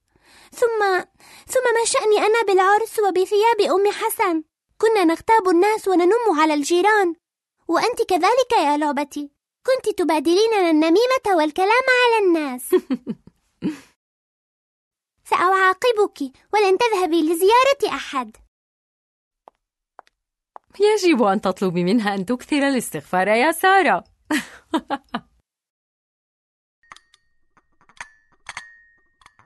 شكرا لك يا أم سعود. دائما تصنعين لنا طعاما لذيذا وبهذا سيزداد وزني أضعافا. بالهناء والشفاء. لا لن يزيد وزنك يا أبا سعود لأنني أصنع لكم طعاما صحيا معتدل الدسم وأكثر لكم من الخضار الطازجة. شكرا لك يا أمي. ها يا سعود كيف كان اليوم؟ هل كانت زيارة جيدة؟ وكان أيضا يوما للكلام على الناس وتبادل الغيبة والنميمة ها وما أدراك بأن سعود كان يغتاب زملائه أرأيت أمي؟ حتى سعود كان يغتاب زملائه مم؟ حتى أنت يا سعود؟ أنتم بحاجة شديدة لحفظ سورة من السور القصيرة التي تحمل معاني كبيرة قبل أن نستمع إلى السورة نريد أن نعرف الفرق بين الغيبة والنميمة هذا سؤال جيد يا سعود. فالغيبة هي ذكر المسلم أخاه المسلم بما يكره في حال غيبته. أما النميمة فهي نقل الكلام على وجه الإفساد بين شخصين أو أشخاص وبذلك تعرف الفرق بينهما. وكلاهما حرام شرعا. لقد عرفنا الفرق بينهما الآن. بارك الله فيكم يا أبنائي. اليوم سنستمع إلى سورة الهمزة. وتقع هذه السورة في تسع آيات قصيرة. تنهى بشدة عن النميمة والغيبة والكلام على الناس وتوجيه النقد إليهم. دعونا نستمع ثم نشرح بعد الاستماع. بسم الله. بسم الله الرحمن الرحيم. بسم الله الرحمن الرحيم. ويل لكل همزة لمزة. ويل لكل همزة لمزة. الذي جمع مالا وعدده. الذي جمع مالا وعدده. يحسب أن ماله أخلده. يحسب أن ماله أخلده. كلا لينبذن في الحطمة كلا لينبذن في الحطمة وما أدراك ما الحطمة وما أدراك ما الحطمة نار الله الموقدة نار الله الموقدة التي تطلع على الأفئدة. التي تطلع على الأفئدة. إنها عليهم مؤصدة. إنها عليهم مؤصدة. في عمد ممددة. في عمد ممددة. صدق الله العظيم. الآن نريد أن نعرف ماذا فهمنا من السورة. أنا يا أبي أنا. ها ماذا فهمت يا سارة؟ الله سبحانه وتعالى يهدد الهمزة واللمزة بالويل. والويل واد في جهنم. نعوذ بالله منه. ما شاء الله. أنت تعرفين إذن بارك الله فيك. ولكن ما هي الهمزة واللمزة؟ أنا أنا أعرف؟ يا أمي. هيا يا سعود. تفضل وأسمعنا. نعم أبي المقصود بالهمزة واللمزة هم الناس الذين يتكلمون عن الناس من وراء ظهورهم ويقولون عنهم أشياء غير جيدة وأشياء غير موجودة فيهم. جيد يا سعود. ها أنت تعرف جيدا بأن الغيبة والنميمة محرمة. والله سبحانه وتعالى في هذه السورة يصف حال هؤلاء الهمزة ويقول إنهم يجمعون المال ويعدونه ويحسبون أن مالهم هذا سيجعلهم يعيشون للأبد ولا يموتون لكن الله سبحانه وتعالى يقول لهم إنهم سيموتون ثم يتم حسابهم على همزهم ولمزهم ثم ينبذون يعني يطرحون ويلقون في النار ويذهبون إلى الحطمة وما هي الحطمة يا أبي؟ الحطمة هي نار الله الموقدة التي تحطمهم والتي تشاهد أفئدتهم يعني قلوبهم وتكون عليهم مؤصدة يعني مغلقة. أجارنا الله منها. وفي هذه النار عمد ممددة يعني أعمدة من نار يتعذبون عليها جزاء همزهم ولمزهم. أجارنا الله منها وحافظنا. آمين. آمين. لقد فهمتم السورة جيدا يا سارة وإياكم ثم إياكم والغيبة. وأنت يا سعود. هل ستتكلم على أصدقائك في ظهورهم؟ لن نغتاب أصدقاءنا بعد اليوم. أحسنتم. بارك الله فيكم. هيا نستمع مرة أخرى إلى السورة.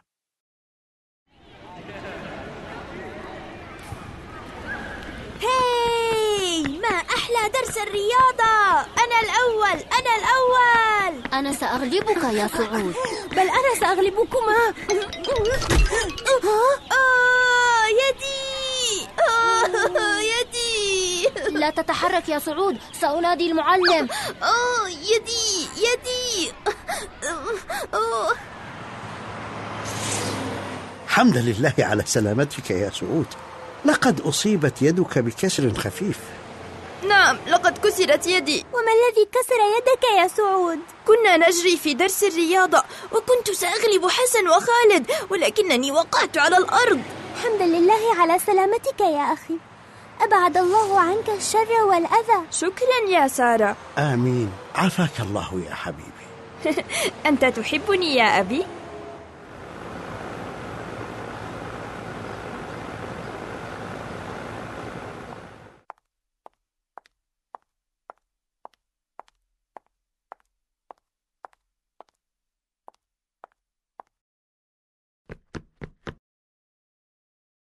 سعود ماذا أصابك يا حبيبي؟ ما به سعود يا أبا سعود؟ سعود بخير. لا تخافي يا أم سعود.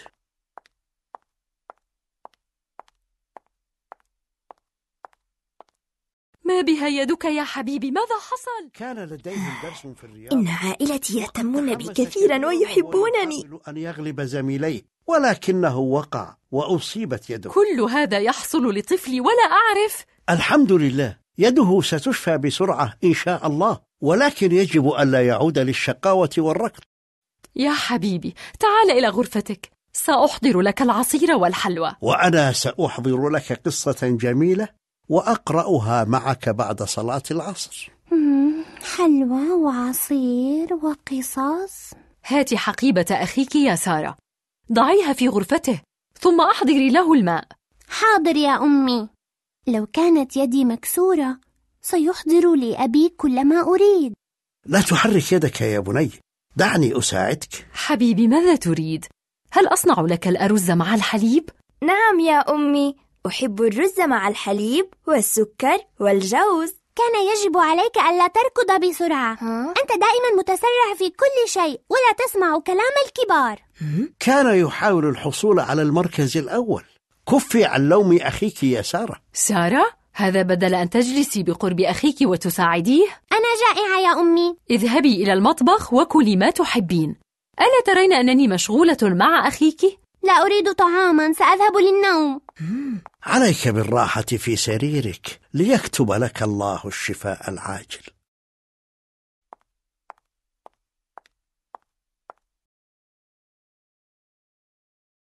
أرأيت يا لعبتي العزيزة؟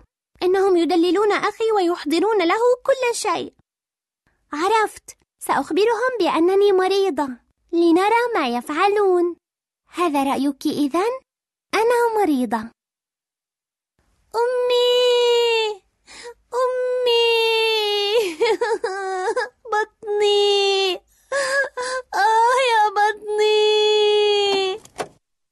ما بك يا سارة؟ لماذا تصرخين؟ بطني بطني يؤلمني يا أمي ربما لأنك جائعة ولم تأكلي شيئا منذ الصباح ربما سأحضر لك شطيرة جبن مع الشاي طيب يا أمي طيب يا أمي ماذا بك يا سارة؟ أنتم تحبون سعود أكثر مني ماذا ماذا؟ ومن الذي قال لك هذا يا سارة؟ أنت تصنعين له الرز مع الحليب وأبي يحضر له القصص. هذا لأن أخاك مريض يا سارة والمريض يا ابنتي يحتاج إلى رعاية خاصة. آه يدي يدي تؤلمني. آه أخي حبيبي. أرأيت؟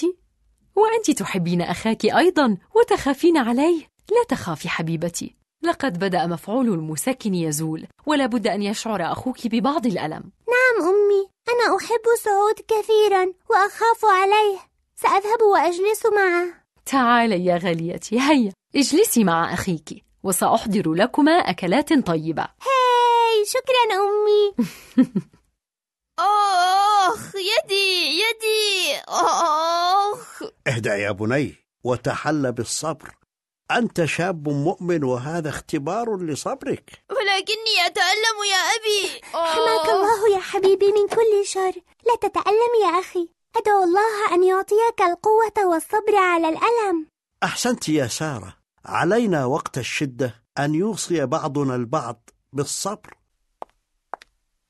لقد صنعت لكم الحلوى والمعجنات والأرز مع الحليب.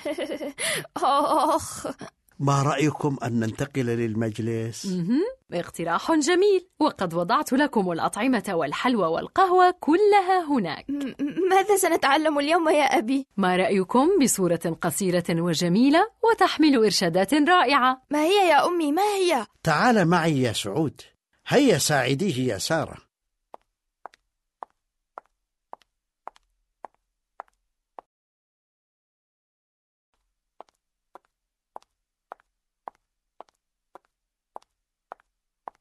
ما شاء الله عليك يا أم سعود. أنت ماهرة في الحلويات.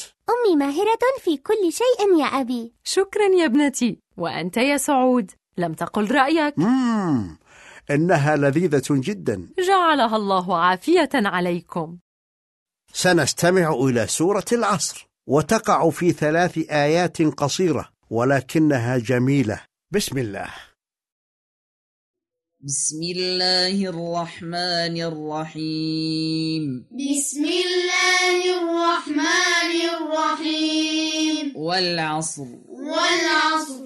إن الإنسان لفي خسر إلا. إن الإنسان لفي خسر إلا. إلا الذين آمنوا وعملوا الصالحات وتواصوا بالحق وتواصوا بالصبر.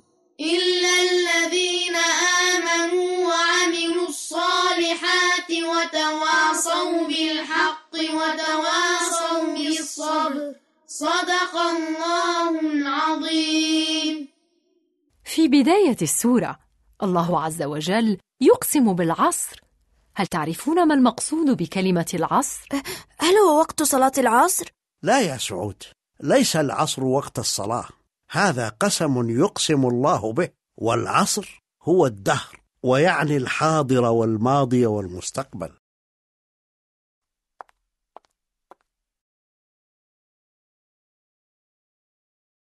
كنت أظن أنها صلاة العصر مثل سعود. نحن تفكيرنا متشابه. حفظكم الله يا أبنائي. ثم يقول الله عز وجل إن الإنسان لفي خسر يعني أنه في نقصان وخسران. والخسران تعني الخسارة. فإن مات إنسان كافرا فهو خاسر خسر الدنيا والآخرة. وليس كل المؤمنين خاسرين وخاصة أولئك الذين يساعدونهم على فعل الخير ويوصون بعضهم البعض بالحق والصبر وعمل الصالحات. ويوصينا الله عز وجل بأن ننصح بعضنا البعض وأن نساعد من يضل ليعود إلى جادة الصواب والحق والصبر على الأذى والمحنة. إنها حقا سورة رائعة وسنحفظها بسرعة. ليس الحفظ فقط يا سعود نحن عندما نحفظ السورة يجب أن نعمل بتعاليمها. بالطبع يا والدي. هيا يا أولاد نستمع مرة أخرى للسورة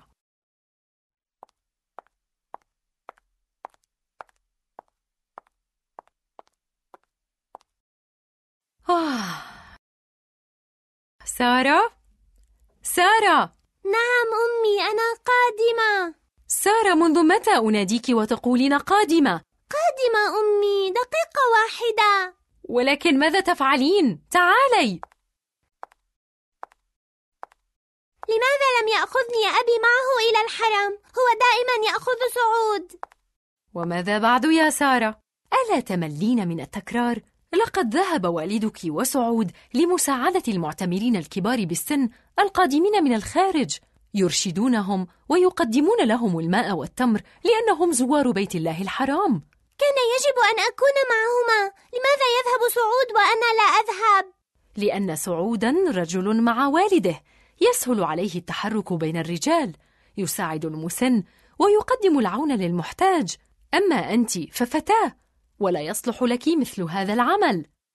وهناك نساء معتمرات يحتجن للمساعدة. صدقت يا ابنتي ولكن لدينا نساء متطوعات وكذلك موظفات متخصصات في العمل داخل الحرم وتقديم العون والمساعدة لضيوف الرحمن. وعندما تكبرين ستقومين بذلك. هم.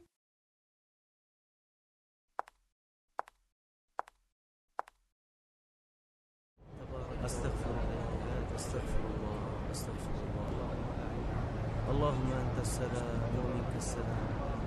تباركت وتعاليت يا ذا الجلال والإكرام اللهم أعنا على ذكرك وشجرك جزاك الله كل خير يا سعود.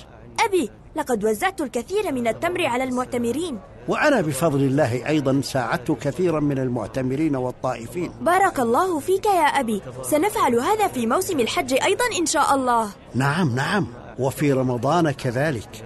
هيا لنصلي العصر ونذهب إلى البيت.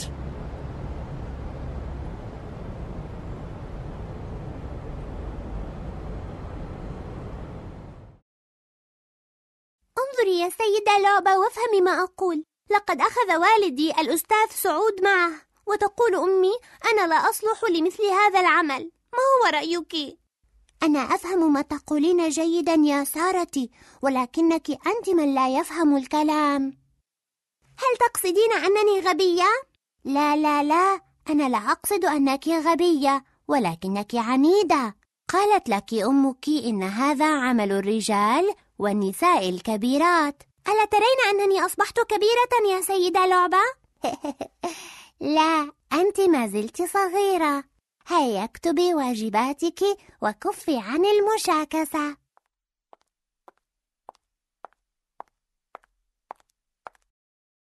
أرأيت يا سارة؟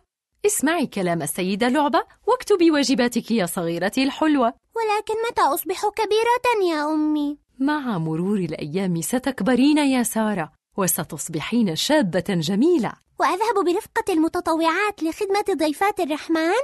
سأخبرك شيئا. ماذا يا أمي؟ سأصحبك إلى الحرم يوم الجمعة وسنقوم أنا وأنت بمساعدة ضيفات الرحمن وتقديم الماء والتمر لهن. عاشت أمي هذا رائع! اللهم أنت السلام. أنا سعيد جدا يا أبي. بل أنت سعود ولست سعيد.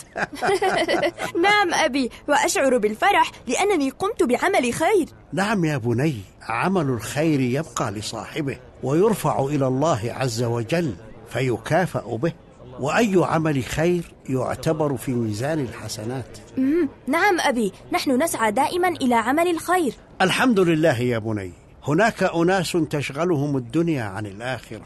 وينسون الكثير مما يطلب منهم من طاعة وعبادة وفعل خير. ها؟ وما الذي يشغلهم؟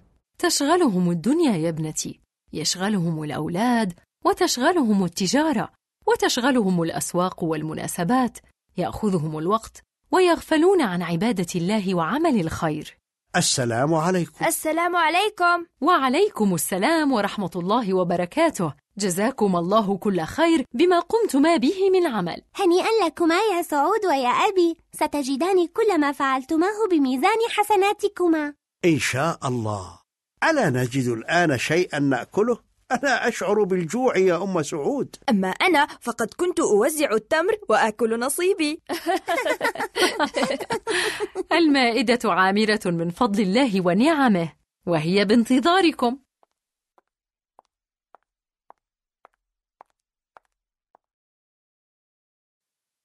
بعد أن انتهينا من طعامنا وحمدنا الله وشكرناه على فضله ونعمه سنؤجل تناول الفاكهة قليلا. وسنرى معا ما هي السورة التي سنستمع إليها اليوم ونشرحها ثم نحفظها. الآن سنعلم. بسم الله. بسم الله الرحمن الرحيم. بسم الله الرحمن الرحيم. ألهاكم التكاثر حتى زرتم المقابر. ألهاكم التكاثر حتى زرتم المقابر. كلا سوف تعلمون ثم كلا سوف تعلمون. كلا سوف تعلمون ثم كلا سوف تعلمون كلا لو تعلمون علم اليقين كلا لو تعلمون علم اليقين لترون الجحيم لترون الجحيم. ثم لترونها عين اليقين. ثم لترونها عين اليقين. ثم لتسألن يومئذ عن النعيم. ثم لتسألن يومئذ عن النعيم صدق الله العظيم. سورة التكاثر من قصار السور وهي جميلة. تقع في ثمان آيات وقد تحدثنا يا سارة عن الناس الذين تشغلهم الدنيا عن عبادة الله وطاعته. أجل يا أمي مثل ما تحدثنا قبل الغداء. نعم يا ابنتي ووالدك سيشرح لنا معانيها. بارك الله فيك يا أم سعود.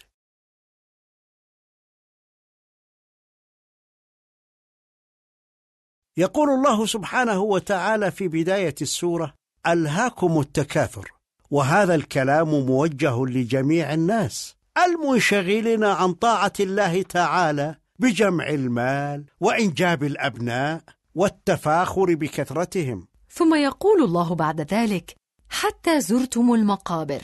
والمقصود أنه لم يوقفكم عن الانشغال وجمع المال إلا الموت والوصول إلى القبر. وهنا ينبه الله عباده ويحذرهم بقوله سبحانه وتعالى كلا سوف تعلمون ثم كلا سوف تعلمون. والتكرار للتأكيد على أن ما تقومون به من فعل من جمع مال وإنجاب الأولاد يجب ألا يلهيكم عن طاعة الله. صحيح يا والدي لا شيء يجب أن يلهي عن طاعة الله. بالفعل أحسنت يا سعود. فيقول الله عز وجل بعد ذلك كلا لو تعلمون علم اليقين أي أنكم ستعرفون الحقيقة وتشاهدونها بعد الموت. ويؤكد الله بقوله لترون الجحيم ثم لترونها عين اليقين.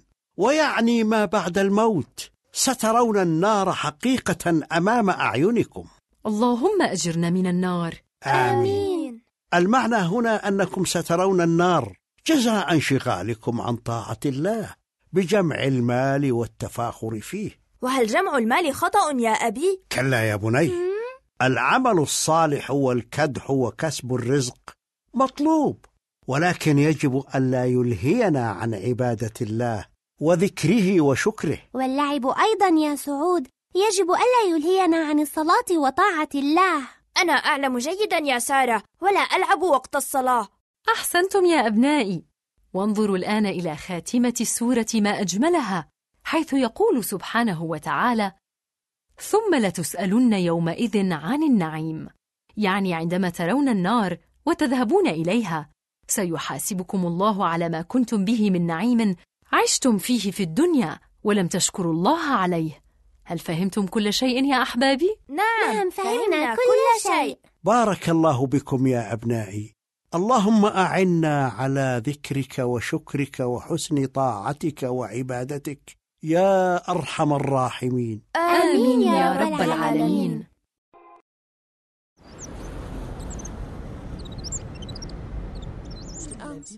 ما رأيك يا حسن أن نذهب اليوم بعد صلاة العصر لزيارة صديقنا وليد إنه مريض وينام بالمستشفى وأنا أيضا سأذهب معكم السلام عليكم وعليكم السلام ورحمة الله وبركاته من منكم فكر بأن يقوم بعمل خير؟ أنا يا معلمي. وما هو العمل الذي تنوي القيام به يا سعود؟ أه لقد اقترحت على أصدقائي أن نذهب لزيارة صديقنا وليد لأنه مريض وينام في المستشفى. بارك الله فيكم. زيارة المريض عمل خير وفيه أجر كبير. من منكم يذكر لنا ما يعرف من أفعال الخير؟ هم تفضل يا خالد. التبسم في وجوه الناس. أحسنت يا خالد. هذا صحيح. يقول الرسول صلى الله عليه وسلم تبسمك في وجه أخيك صدقة. وماذا أيضا يا أولاد؟ أن نبعد الأذى والأحجار عن الطريق. نعم هذا صحيح أيضا. إن إماطة الأذى عن الطريق صدقة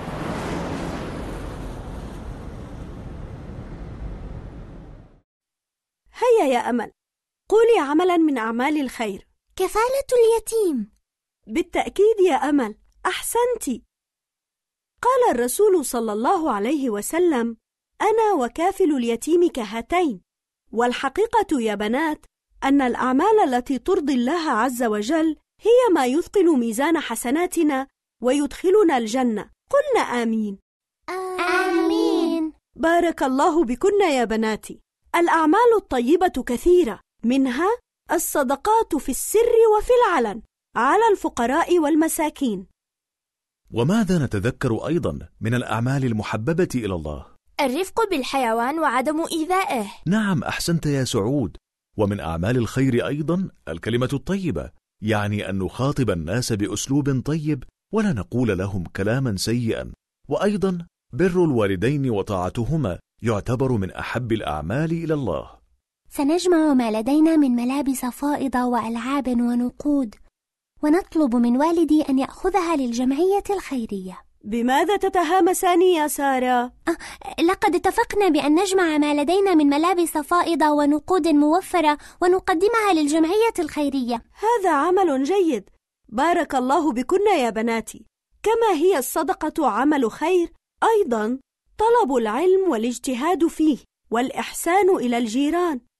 ونحن يا معلمتي سنزور جيراننا ونعمل على مساعدتهم. وأنا سأعمل كل ما يرضي والدي وأقدم لهما كل ما يحتاجان.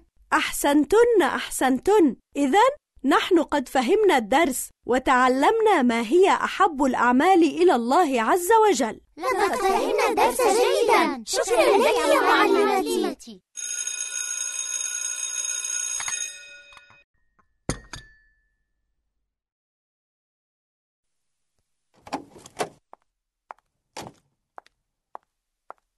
السلام عليكم. السلام عليكم يا أمي. وعليكم السلام ورحمة الله وبركاته. رائحة الطعام اللذيذ تنسيني تعب اليوم. بارك الله بك يا أم سعود. بارك الله لنا بك يا أبا سعود وأعطاك الصحة والعافية. وأنتم يا أولاد ألا تنظرون إلى ما فعلتم من فوضى؟ نعم هذه فوضى. ألا تذكرين طفولتك يا أم سعود؟ كنا نفعل هكذا ونحن صغار نرمي الحقائب ونسرع للداخل. نعم كنا هكذا. هيا يا أولاد اغسلوا أيديكم وتعالوا إلى الغداء.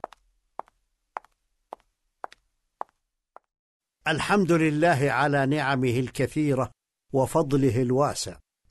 سعود لقد نبهتك كثيرا ألا تأكل أو تشرب إلا بيدك اليمنى. نعم الطعام باليمين من الأعمال الجيدة والمحببة إلى الله ورسوله. نعرف بأنك فهمت الدرس جيدا ولكن لا تتكلمي أثناء الطعام. أنتما ابنان لطيفان وتحبان بعضكما. ما أسعدنا بكما. ما هو درس اليوم يا أبي؟ درس اليوم بعد الغداء إن شاء الله. نعم هذا جميل. هيا يا سعود دعنا نساعد أمي في لم السفرة بعد الانتهاء من الغداء. أحسنتم. وأنا ذاهب لأرتاح قليلا في غرفتي. وبعدها نجتمع على درس اليوم. سنستمع اليوم يا أحبائي إلى سورة القارعة. جميل. إنها سورة رائعة. تقع في إحدى عشرة آية. نستمع إليها ثم نفهم معناها. بسم الله الرحمن الرحيم. بسم الله الرحمن الرحيم. القارعة ما القارعة؟ القارعة ما القارعة؟ وما أدراك ما القارعة؟ وما أدراك يوم يكون الناس كالفراش المبثوث يوم يكون الناس كالفراش المبثوث وتكون الجبال كالعهن المنفوش وتكون الجبال كالعهن المنفوش فأما من ثقلت موازينه فهو في عيشة راضية فأما من ثقلت موازينه فهو في عيشة راضية وأما من خفت موازينه فأمه هاوية وأما من خفت موازينه فأمه هاوية وما أدراك ما هي وما أدراك ما هي نار حامية نار حامية صدق الله العظيم والآن بعد أن استمعنا إلى السورة الكريمة علينا أن نفهم معانيها. طبعا يا أبي نحن نستمع ونفهم ثم نحفظ. أنا سأحفظها بسرعة يا أبي. سنحفظها جميعنا. ولكن قبل ذلك علينا أن نعرف ما هي القارعة. ها صحيح. ما هي القارعة يا أمي؟ القارعة يا أولادي هي يوم القيامة. أجل. والله سبحانه وتعالى سماها بالقارعة لأنها تقرع القلوب بأهوالها يعني تفزع القلوب لشدة ما يقع بها من أحداث وأهوال ولماذا ذكرت مرتين؟ ها؟ يكرر الله سبحانه وتعالى التساؤل لتعظيم شأنها فيقول القارعة ما القارعة ويأتي السؤال الآخر للتأكيد على هول هذا اليوم وما أدراك ما القارعة ويعني هنا أنتم أيها الناس لا تعرفون ما في يوم القيامة من أحداث كبيرة ورهيبة أحداث؟ مثل ماذا؟ يخبرنا الله جل وعلا عن بعض ما يحصل يوم القيامة فيقول إنه في هذا اليوم يصبح الناس كالفراش المبثوث أي يشبهون جرادا منتشرا فوق الحقول بعضهم فوق بعض لا تستطيع أن تميزهم. لا تفرق بينهم من شدة الزحام. ثم يقول ربنا وتكون الجبال كالعهن المنفوش. يعني الجبال الكبيرة والراسية تصبح كأنها صوف تطيره الرياح في كل مكان. ما هو الصوف؟ الصوف يا أولاد هو الذي يغطي ظهر الخروف. تخيلوا كيف يكون شكله عندما تقصون الصوف ويطير في يوم ريح عاصف. هكذا ستكون الجبال يوم القيامة. سبحان الله. والله سبحانه وتعالى يخبرنا بأن الفزع والخوف في ذلك اليوم لا يكون من نصيب جميع الناس فهناك أناس ثقلت موازينهم. وهؤلاء الذين ثقلت موازينهم بأعمال الخير هم من سيعيشون برضا ومسكنهم الجنة. اللهم اجعلنا منهم يا الله. آمين. وماذا عن الذين لا يفعلون الخير؟ هم؟ يأتون يوم القيامة ضمن فريق من خفت موازينه وهم من قال عنهم الله في هذه السورة أما من خفت موازينه فأمه هاوية وما أدراك ما هي نار حامية ماذا تعني أمه هاوية؟ أمه هاوية يعني مأواه ومسكنه النار الحامية أجارنا الله منها وأبعدنا عنها. آمين, آمين يا رب العالمين. إنها سورة رائعة. هيا لنحفظها.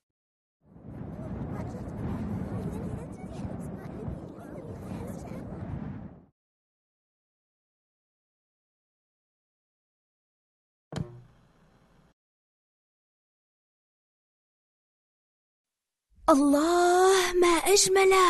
إنه حصان رائع. لو كان لدي واحد مثله. من منكم يعرف ما هذا الذي في الصورة؟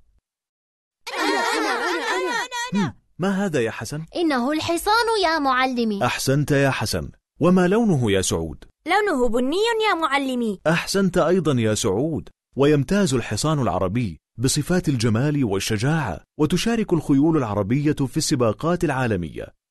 وأيضا للحصان العربي ألوان جميلة منها الأبيض والأشقر. أحسنت يا سعود. وهناك لون أشهب وهو الممزوج بين السواد والبياض. والأدهم هو الأسود.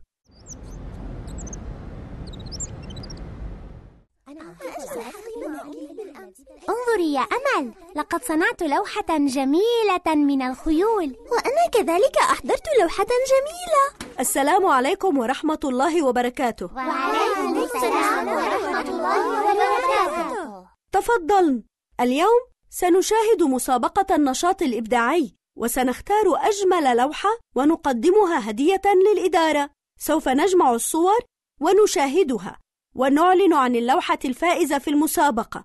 هيا يا سارة اجمعي بقية الصور.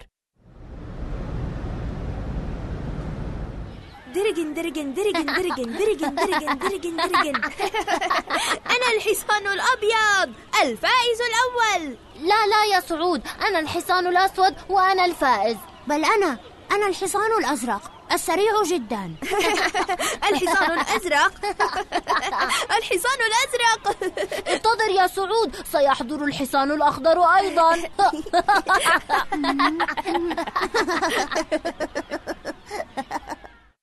اللوحة الفائزة في المسابقة هي لوحة الخيول الملونة للطالبة سارة. مبارك عليك يا سارة. أنت تستحقين الفوز. شكرا أمل. انظرنا إلى الخطوط الجميلة والألوان الرائعة. وهل جميع لوحاتنا سيئة يا معلمتي؟ لا يا حبيبتي لوحاتكن جميلة وجميعكن ستحصلن على هدايا. شكرا لك يا معلمتي. والآن انتهى وقت المسابقة. سنوزع الهدايا بعد انتهاء الدرس. سيكون درسنا لهذا اليوم عن الحيوانات الأهلية الأليفة انظرنا جيدا إلى الصورة ماذا تشاهدنا في الصورة؟ الحصان وولد الحصان أليس للحصان أم يا أمل؟ ما رأيك يا سارة؟ نعم الحصان أمه آه يا الله كيف نسيت من هي أم الحصان من مم. تحصلين على جائزة في لوحة الخيل ولا تعرفين من هي أم الحصان؟ أبي أطلب من سعود أن يسكت إنه يسخر مني لا تضحك من أختك يا سعود وقل لنا أنت من هي أم الحصان؟ أعرفها أعرفها ها ما اسمها؟ أم الحصان هي الحصانة الله عليك يا ولدي لماذا تضحكون؟ أليست الغزالة أم الغزال والقطة أم القط والعصفورة أم العصفور؟ أحسنتم يا أبنائي هيا نذهب إلى المنزل لنكمل حديثنا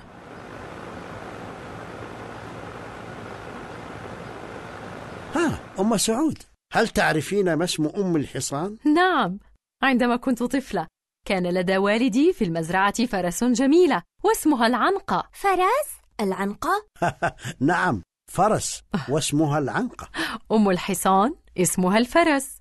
والعنقة هي الفرس التي يكون حول رقبتها لون بني أو أسود وهي بلون أبيض أو أشقر. الله ما أجملها. إن الحصان حيوان جميل ووفي. نعم. الآن اذهبوا لتغسلوا أيديكم وتغيروا ملابسكم لتناول الغداء. طبعا الغداء وقسط الراحة مع الشاي. ثم الدرس اليومي. وقد حضرنا لكم أنا ووالدكم سورة ستحبونها جدا لأنها تتعلق بالخيل. يا سلام هذا رائع!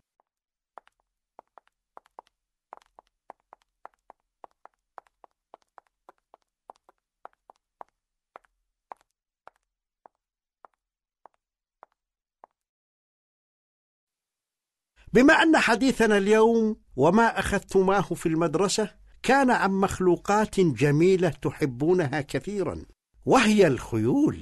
سنتعرف عليها اليوم في هذه السورة الكريمة. والسورة الكريمة هي سورة العاديات وهي إحدى عشرة آية.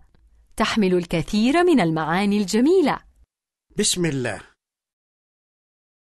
بسم الله الرحمن الرحيم بسم الله الرحمن الرحيم والعاديات ضبحا والعاديات ضبحا فالموريات قدحا فالموريات قدحا فالمغيرات صبحا فالمغيرات صبحا فأثرن به نقعا فأثرن به نقعا. فوسطن به جمعا. فوسطن به جمعا. إن الإنسان لربه لكنود. إن الإنسان لربه لكنود. وإنه على ذلك لشهيد. وإنه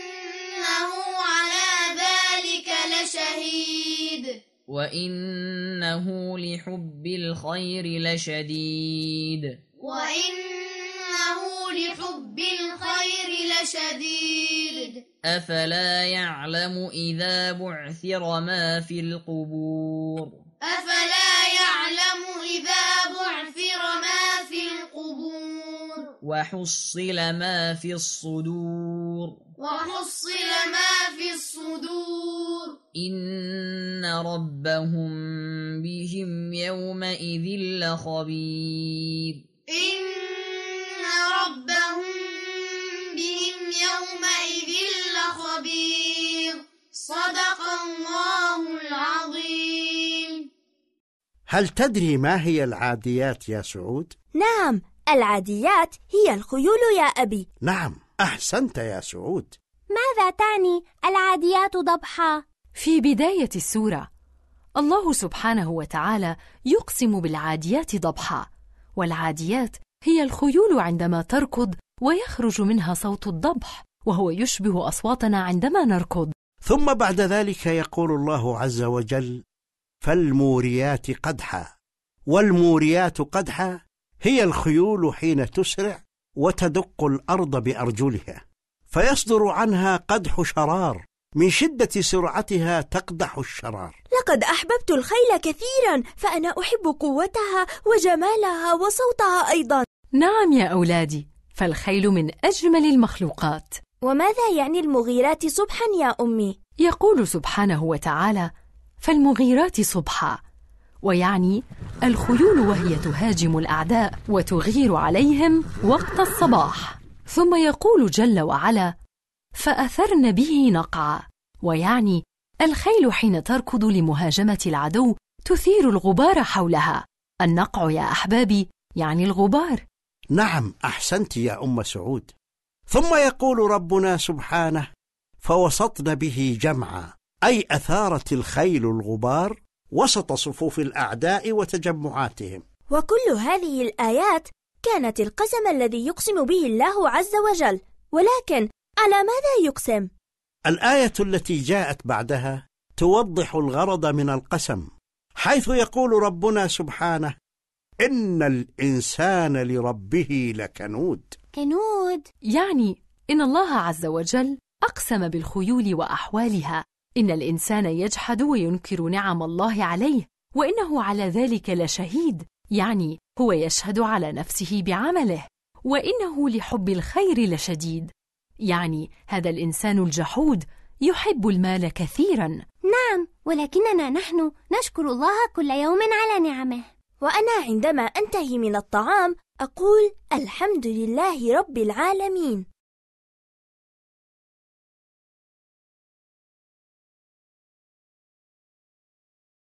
نعم أحسنتم. انظروا هنا إلى قول الله عز وجل وهو يحذر هؤلاء ويقول أفلا يعلم إذا بعثر ما في القبور؟ ويعني عندما يخرجون من قبورهم يوم القيامة وحصل ما في الصدور يعني ظهر ما تخفيه القلوب من إيمان أو كفر. سبحان الله. ستظهر القلوب كل ما هو مخبأ فيها يوم القيامة. هؤلاء الناس لا يعلمون بأن الله الخبير لا يخفى عليه شيء مما يخفون فيعطيهم الجزاء العادل على جحودهم. ها هل فهمنا جيدا؟ آه نعم يا أبي. شكرا لك. فهمنا جيدا. شكرا لك يا أمي. ما أجمل أبنائي. بارك الله بكم يا أحبائي.